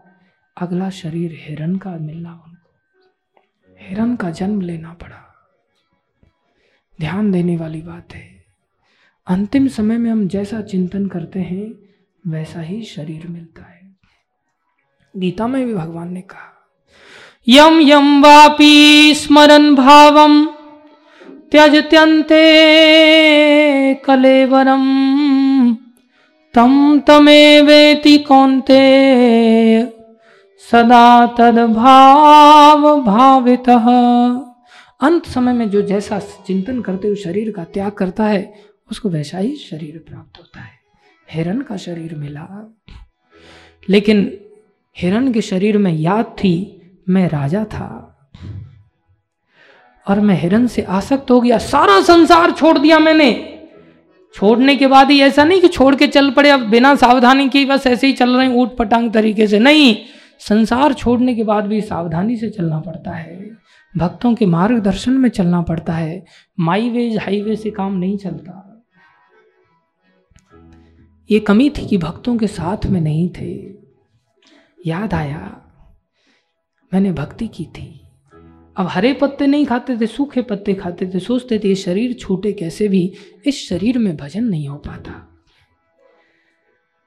पुनः उसी आश्रम में चले गए पुला आश्रम में, और वहाँ सूखे पत्ते खाकर के शरीर को जर्जरित किया, गंदगी नदी में कंठ तक डूब करके देह का भगवान का चिंतन करते हुए शरीर का त्याग किया। भक्ति का नाश नहीं होता, भक्ति हमारे साथ आती है, अगर पूरी ना हो पाए। गीता में भगवान बता रहे हैं, बोले, नेहाभिक्रम नाशो अस्ति, प्रत्यवायो न विद्यते, स्वल्पम अप्यस्य धर्मस्य त्रायते महतो भया न यहा अभिक्रम नाशो अस्ति, इस अभिक्रम में इस कार्य में नाश नहीं, आपका शाश्वत रूप से बना रहेगा ये। भक्ति बनी हुई थी। अगला जन्म अंगिर ऋषि के वंश में ब्राह्मण कुल में जन्म लिया। माता पिता इनको पढ़ाना चाहते थे, लेकिन उस जन्म में भी भक्ति याद थी। सोचे कि संसार की पढ़ाई के चक्कर में नहीं पढ़ना। संसार की पढ़ाई के चक्कर में पढ़ जाएँगे, संसार में ही रमण करेंगे। इसलिए वो उनको बार बार स्कूल भेजते थे बार बार पढ़ाते थे, लेकिन ये बार बार जड़ जैसा व्यवहार करते थे। मैं तो मूर्ख हूँ, मेरे को समझ ही नहीं आता था। ऐसा व्यवहार करते कि जैसे कानों से कुछ सुनाई नहीं दे रहा है और मुँह से कुछ बोल ही नहीं पाते थे, गूँगे बहरे जैसे जड़ बन करके रहते थे। बोले, अब संसार में कहीं नाता नहीं जोड़ना नहीं तो फिर फंस जाएँगे। छोटी सी गलती के कारण इतना बड़ा रास्ता हो गया। माता पिता पालन पोषण करके संसारी बनाना चाहते थे, पिताजी का कम उम्र में शरीर पूरा हो गया, स्वतंत्र हो गए, परमहंस गति को अपना लिया, अवधूत की भांति विचरण करते रहते थे। माता कभी कभी जली, खिचड़ी वगैरह खिला देती थी, बिना काम का सोच के उसी को खा पी करके हट्टे कट्टे बने रहते थे। भक्त है ना, भगवान का चिंतन करते इसलिए ऐसा नहीं कि सूख जाए। कई बार माता पिता सोच, मेरे बच्चे का क्या होगा इसका पोषण कैसे होगा? आश्रम में तो दूध नहीं मिलता, ये नहीं मिलता, वो नहीं मिलता, कैसे बढ़ेगा? दिमाग खराब रहता है लोगों का। भक्ति मिलती है, उन्हें दिखाई नहीं देती। भक्ति बड़ी चीज़ है। अवधूत की तरह विचरण करते रहते, परमहंस की तरह, उसी समय सौवीर देश का राजा राजा रहुगन ज्ञान प्राप्ति की आशा से पालकी पर सवार होकर के कपिल भगवान के आश्रम की ओर जा रहे थे। रास्ते में एक कहार जो पालकी उठाने वाला है, वो बीमार पड़ गया। तो देखा कि अब पालकी कैसे उठाई जाए तो बाकी कहारों खोज के लाओ कोई आदमी। खोज के लाए तो देखिए, यही पागलों की तरह भटक रहे थे। चल भाई, उठा करके जोत दिया नीचे। इनको मान अपमान का तो कोई चिंता नहीं थी। ये नहीं, तेरे को पता है, मैं पहले राजा था। नहीं, कोई परिचय नहीं दिया। लग गए बेचारे विनम्रता के साथ। जैसे जो आज्ञा दे रहे हो, लग जाते थे। भगवान की इच्छा जानकर भजन करते रहते थे। लग गए, आगे पाल की जा रही है, आगे कोई चीटी कीड़ा दिखाई देता, दया के कारण उछल जाती उसको बचाने के लिए। तो पाल की हिल जाती। अब बाकी सब सेवक घबरा गए, राजा है। राजशाही अलग होती थी। राजशाही में कोई प्रश्न नहीं खड़ा कर सकता था। राजा चाहे किसी का जब चाहे तब हत्या कर सकता था। फांसी दे सकते थे। वो घबरा गए कहीं, इसके चलते हमारी फांसी ने बोले, महाराज, हमारी कोई गलती नहीं है। ये जो नया कहार आया है ना, यही थोड़ा सा ठीक से नहीं चल पा रहा है, यही कूद रहा है। महाराज ऊपर से, अरे भाई, तुमको ठीक से चलना नहीं आता। तीन तीन लोग ठीक से चल रहे हैं, तुम एक ठीक से चलो। वो प्रसन्न मुद्रा से चले आ रहे लेकिन चाल बदली नहीं, जैसी चीटिया फिर छलांग लगा दिया। फिर राजा गिरते गिरते बचा। उसको क्रोध आया, लेकिन पी गया क्रोध को, ज्ञान लेने जा रहा था। नीचे देख करके उसको बोलता है, राजाओं के पास बड़ी युक्ति होती है। लगता है सारा वज़न तुम्हारे ही ऊपर आ गया है। टॉन्ट मार रहा है राजा। ऐसा लगता है सारा वज़न तू ही ढो रहा है। हाँ। बाकी लोग तो कुछ कर ही नहीं रहे। तुम बहुत दुबला पतला है। तेरे से सहन करना कठिन हो रहा है ना? ऐसा बोला और देखा फिर भी मुस्कुरा रहे फिर छलांग लगा दिया। जैसे ही छलांग लगाया, तुम्हें मृत्यु का भय नहीं है? मरना है क्या? एकदम से जैसे ही डांटा देखा इनका मुखारविंद वैसे के वैसे ही प्रसन्न मुद्रा के साथ मुस्कुरा रहा है। राजा पहचान गया ओ ये तो कोई महापुरुष है, जिसको मृत्यु का भय नहीं जैसे माताएँ खिचड़ी बनाते समय एक चावल से देख लेती है ना कि हाँ सारी खिचड़ी पकी कि नहीं? ऐसे ही समझदार लोग समझ जाते हैं, इसका मन भय से व्याकुल नहीं हुआ। इसका मन प्रसन्न नहीं हुआ। इसका मन क्रोध से व्याकुल नहीं हुआ। इसका मन मृत्यु से व्याकुल नहीं हुआ। समान चित्त से मुस्कुरा रहे हैं। एक वो समता की हँसी एक अलग रहती है। ऐसा लगता है ये खुद ही अपने आप में डूबा हुआ जैसे शराबी डूबे हुए कई बार पुलिस के हत्ते चढ़ जाते हैं ना, पुलिस भी दो चार मार करके सोचते इस पर असर ही नहीं हो रहा है कुछ। समान चित्त हो गया इसका। कितना भी डंडे से मारो, जूते से मारो, कैसे भी मारो हाँ हंस रहा है बस ये। वो मदिरा का नशा जब ऐसा कर देता है, भक्ति के नशे वाला व्यक्ति, वो मुस्कुरा रहे हैं। तुरंत नीचे उतर के आया। प्रार्थना करने लगा। शूल पाणी भगवान भी अर्थात जो त्रिशूल को धारण करते हैं, शंकर भगवान, अगर वो भी भक्तों के प्रति अपराध कर देते हैं तो उनको भी नष्ट होना पड़ेगा। भक्तों के प्रति अपराध बहुत भयानक होता है। इससे हमें सदा बचना चाहिए और जीवन को भक्ति में लगाना चाहिए। एक बार स्वयं शिव जी एक दिन दैव इच्छा से क्या हुआ एक बछड़ा दूध पी रहा था, उसका झाग हवा के वेग से उड़ करके शिवजी के ऊपर जाने लगा। और शिवजी ने देखा, ये बछड़े की झूठन झाग हमारे ऊपर आ रही क्रोध में उनकी त्योरियाँ चढ़ने लगी। इतनी देर में ब्रह्मा जी प्रकट हो गए। महादेव, सावधान। भगवान की प्रिय गऊ है। ये बछड़ा है, भगवान को बड़ा प्यारा है। इसके जो झाग निकलते हैं, ये अशुद्ध नहीं होते, ये पवित्र होते हैं। इनसे घृणा मत करो, महादेव सावधान हो गए। एक बार महादेव से भूल हुई, कोई भक्त अपराध हुआ। स्वयं शंकर भगवान गोलोक में जाकर के सुरभि माता से प्रार्थना करने लगे, मेरा शरीर जल रहा है, मेरी रक्षा करो। उन्होंने उनको चाटा चाट चाट करके अंदर समाहित किया और चारों तरफ़ हाहाकार मच गया। महादेव कहाँ चले गए? महादेव की आवश्यकता है संसार में। तब वृषभ के रूप में, बछड़े के रूप में माता ने उनको बाहर निकाला। नील वृषभ, बोलो नील वृषभ, भगवान की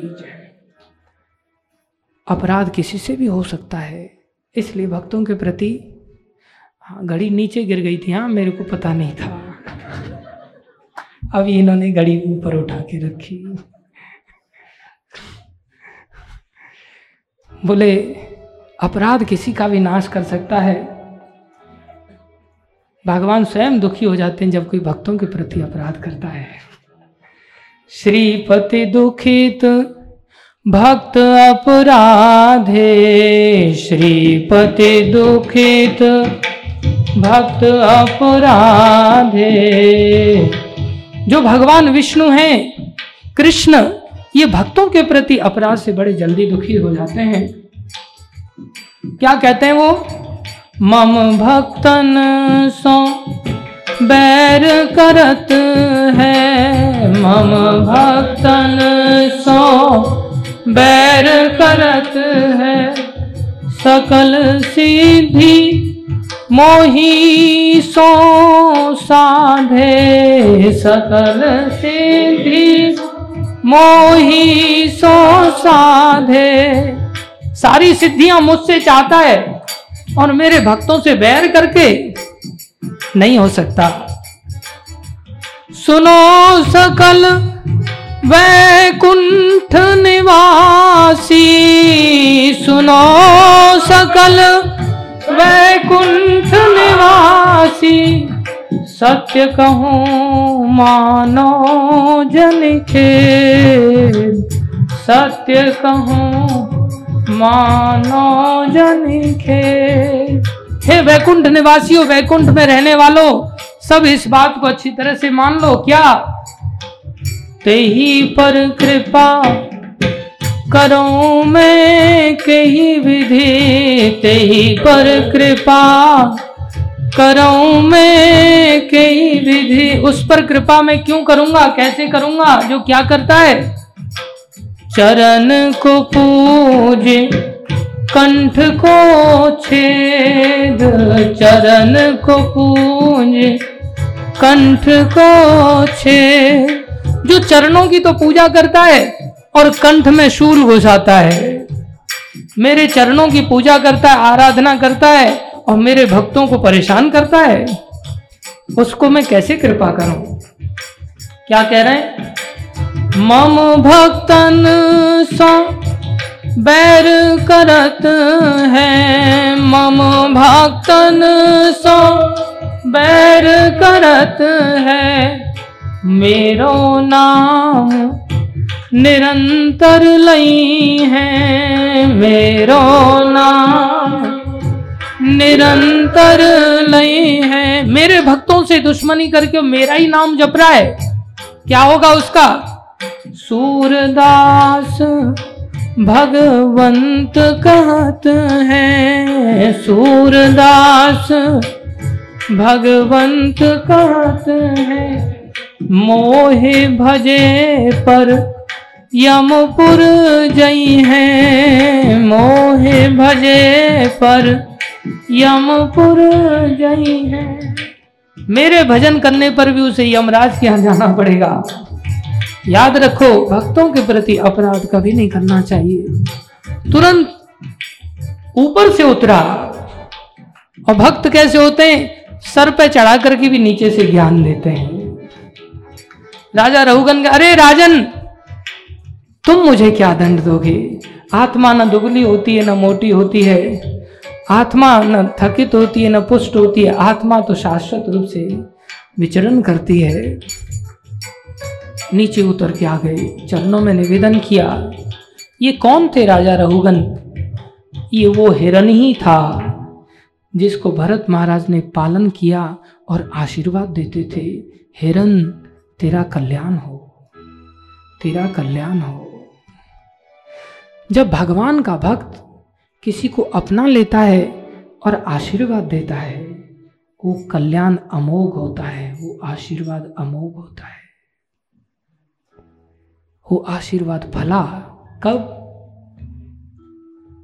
उस आशीर्वाद को कैसे फलीभूत किया? देखो, आशीर्वाद के प्रताप से वो अगले जन्म में राजा बना। आशीर्वाद का फल क्या भोग होता है? बोले, नहीं वो आशीर्वाद के फल से राजा नहीं बने। हेरन सीधा राजा बना। बोले, राजा, किस लिए? कि संसार के भोगों को देख लो कैसे होते हैं, जिससे कि त्याग करके कहीं दूसरी जगह मन न अटक जाए।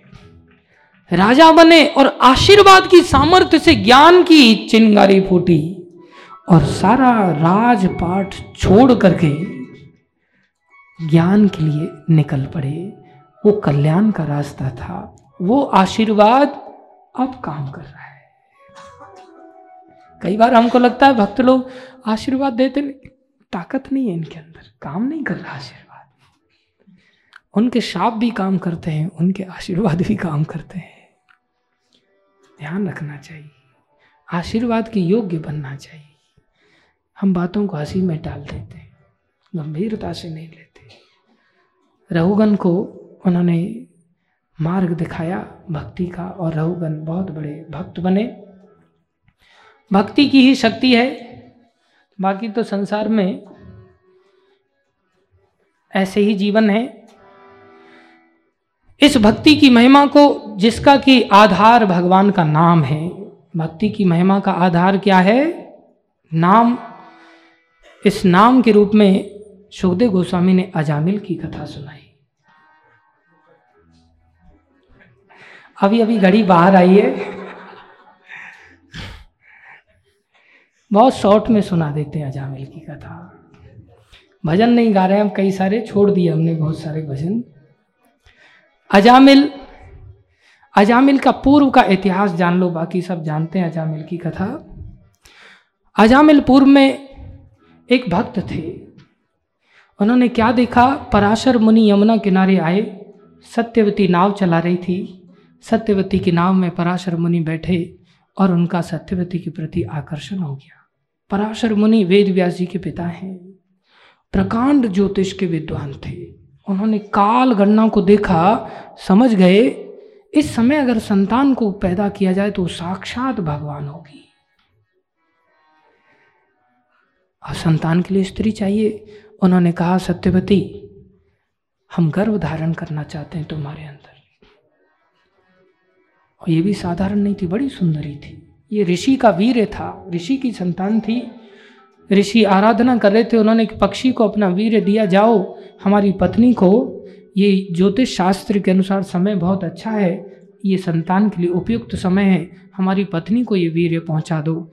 पक्षियों ने लड़के उस वीर को, उस पक्षी से गिरा दिया, वो नदी में गिरा, उसको मछली ने ग्रहण किया। मछली के गर्भ में ये सत्यवती पैदा हुई मछुआरे ने मछली को पकड़ा, उसने पेट फाड़ा, उसमें से इस कन्या को प्राप्त किया और इस कन्या को पाल पोस के बड़ा किया और जो नाविक का काम खुद करता था, मलाह का काम, वही काम इस कन्या को दे दिया था। साधारण नहीं थी। ऋषि पुत्री थी, मर्यादाओं को जानती थी। इसने कहा, ऋषि श्रेष्ठ, लेकिन दिन में तो ऐसा करना पाप है। तो उन्होंने तुरंत कोहरा पैदा कर दिया। बोले, लेकिन जल के अंदर कैसे कर सकते हैं? तो उन्होंने जल के अंदर काई पैदा कर दिया। अब जल नहीं है, काई है नीचे। बोले, लेकिन आप देख रहे हैं, मेरे शरीर से मछली की दुर्गंध, आप मेरे पास भी कैसे आ सकते हैं? उनके शरीर से एक योजन तक मछली की दुर्गंध आती थी। उन्होंने आशीर्वाद दिया। दुर्गंध सुगंध में बल गई, बदल गई। योजनों तक सुगंध जाने लगी। अब क्या करें? वो देख रही थी ऐसे चमत्कार। उन्होंने कहा, लेकिन महाराज, मेरी बदनामी कितनी होगी? मैं दूषित हो जाऊँगी। विवाह से पहले मैं ऐसा कैसे कर सकती हूँ? बोले, नहीं, तुम कुंवारी बनी रहोगी। तुम्हारा कन्यत्व भंग नहीं होगा। अद्भुत। बोले, लेकिन बच्चा तो होगा ना, उसका पालन पोषण होगा, चारों तरफ़ बदनामी फैल जाएगी। बोले, नहीं, बच्चा भी आज ही पैदा होके, बड़ा होके आज ही चला जाएगा, किसी को पता नहीं चलेगा। उसी समय वेद व्यास जी प्रकट हुए गर्भ से और बड़े होकर के माता को प्रार्थना किया, माता, कभी आवश्यकता पड़े तो मुझे याद कर लेना। और वेद व्यास जी चले गए। हम भक्तों को पहचान नहीं पाते। यमुना किनारे एक साधु इस वार्ता को सुन रहा था। उन्होंने उपहास उड़ाया, अरे महाराज पराशर जी, आप भी?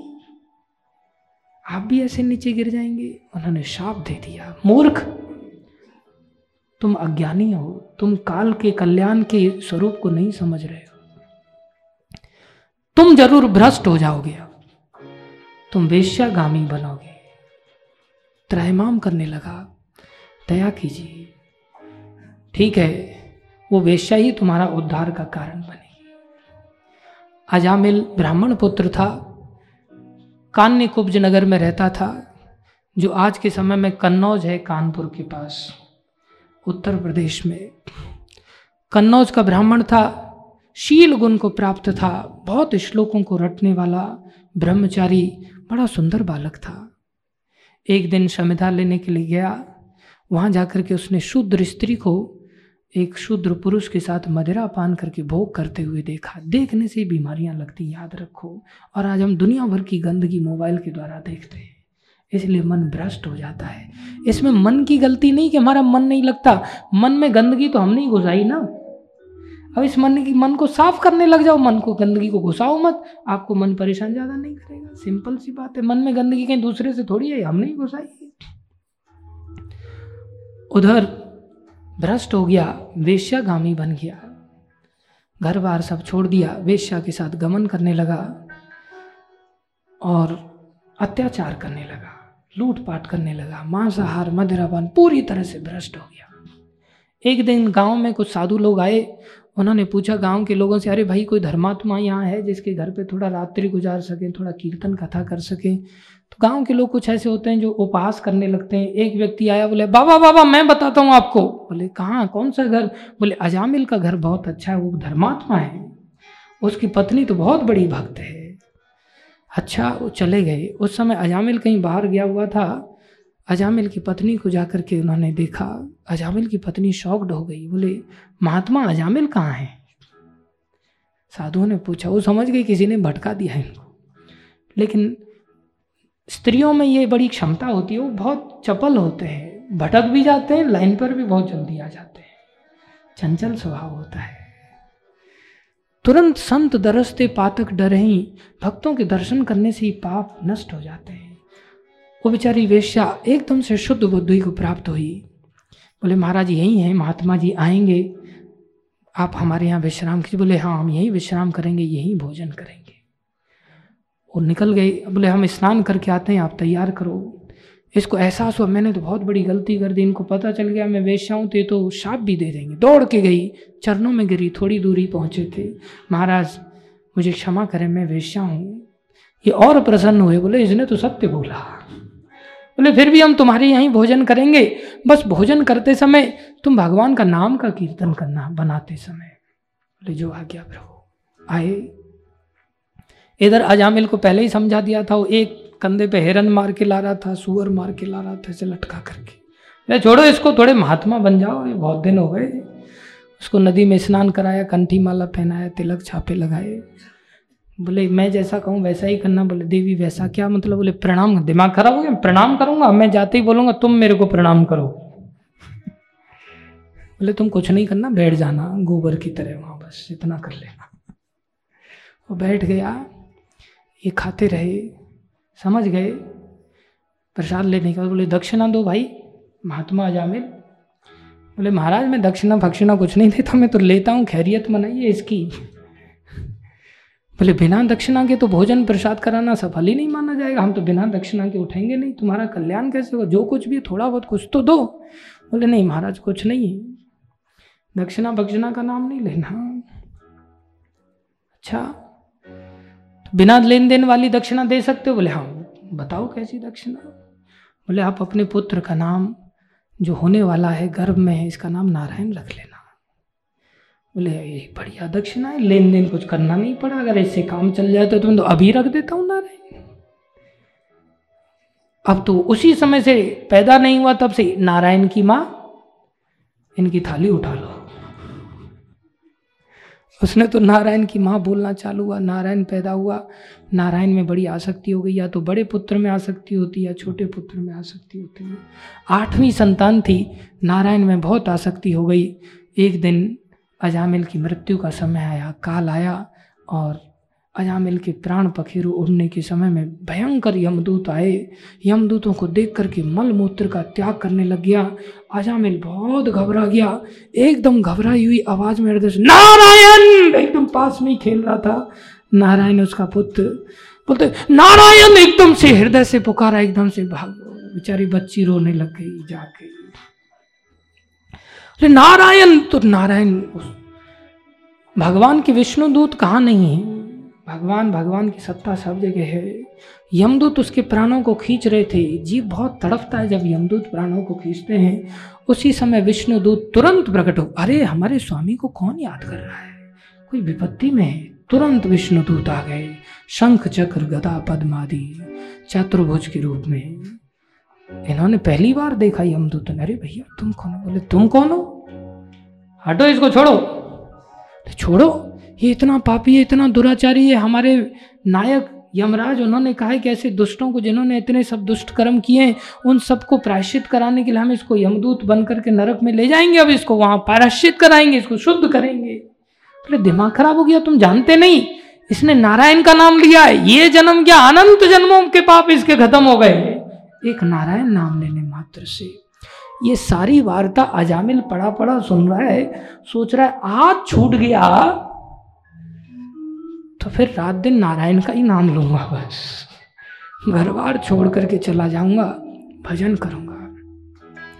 यमदूत पहुँचे वापस, पराजित होकर के यमराज के पास बोले, यार, हमें तो पहली बार ऐसा पता चला, समझ नहीं आता इस सृष्टि में, दादा कितने हैं, कितने लोग इस सृष्टि को चला रहे हैं, समझ नहीं आते, इससे तो दुराचार फैल जाएगा, दुष्टों के साथ ऐसा ऐसा व्यवहार हो रहा है, उनको फूलों की मालाएँ चढ़ाई जा रही हैं, उनको हमसे बचाया जा रहा है, आपने हमें कहा कि दुराचारियों को ही छोड़ना नहीं। बोले, तुम कहाँ चले गए थे? बोले, उसने ऐसे ऐसे नारायण नाम ले लिया, ऐसे चतुर्भुज रूप में विष्णु दूत आ गए अपने आप को। कह रहे थे, क्या आपसे भी बड़ा कोई नायक? बोले, दिमाग खराब हो गया है। अरे, हमसे बड़े क्या? शिवजी से भी बड़े ब्रह्मा जी से भी बड़े, सबसे बड़े भगवान विष्णु का शासन चलता है और उनके भक्त उनका नाम लेने वाले होते हैं।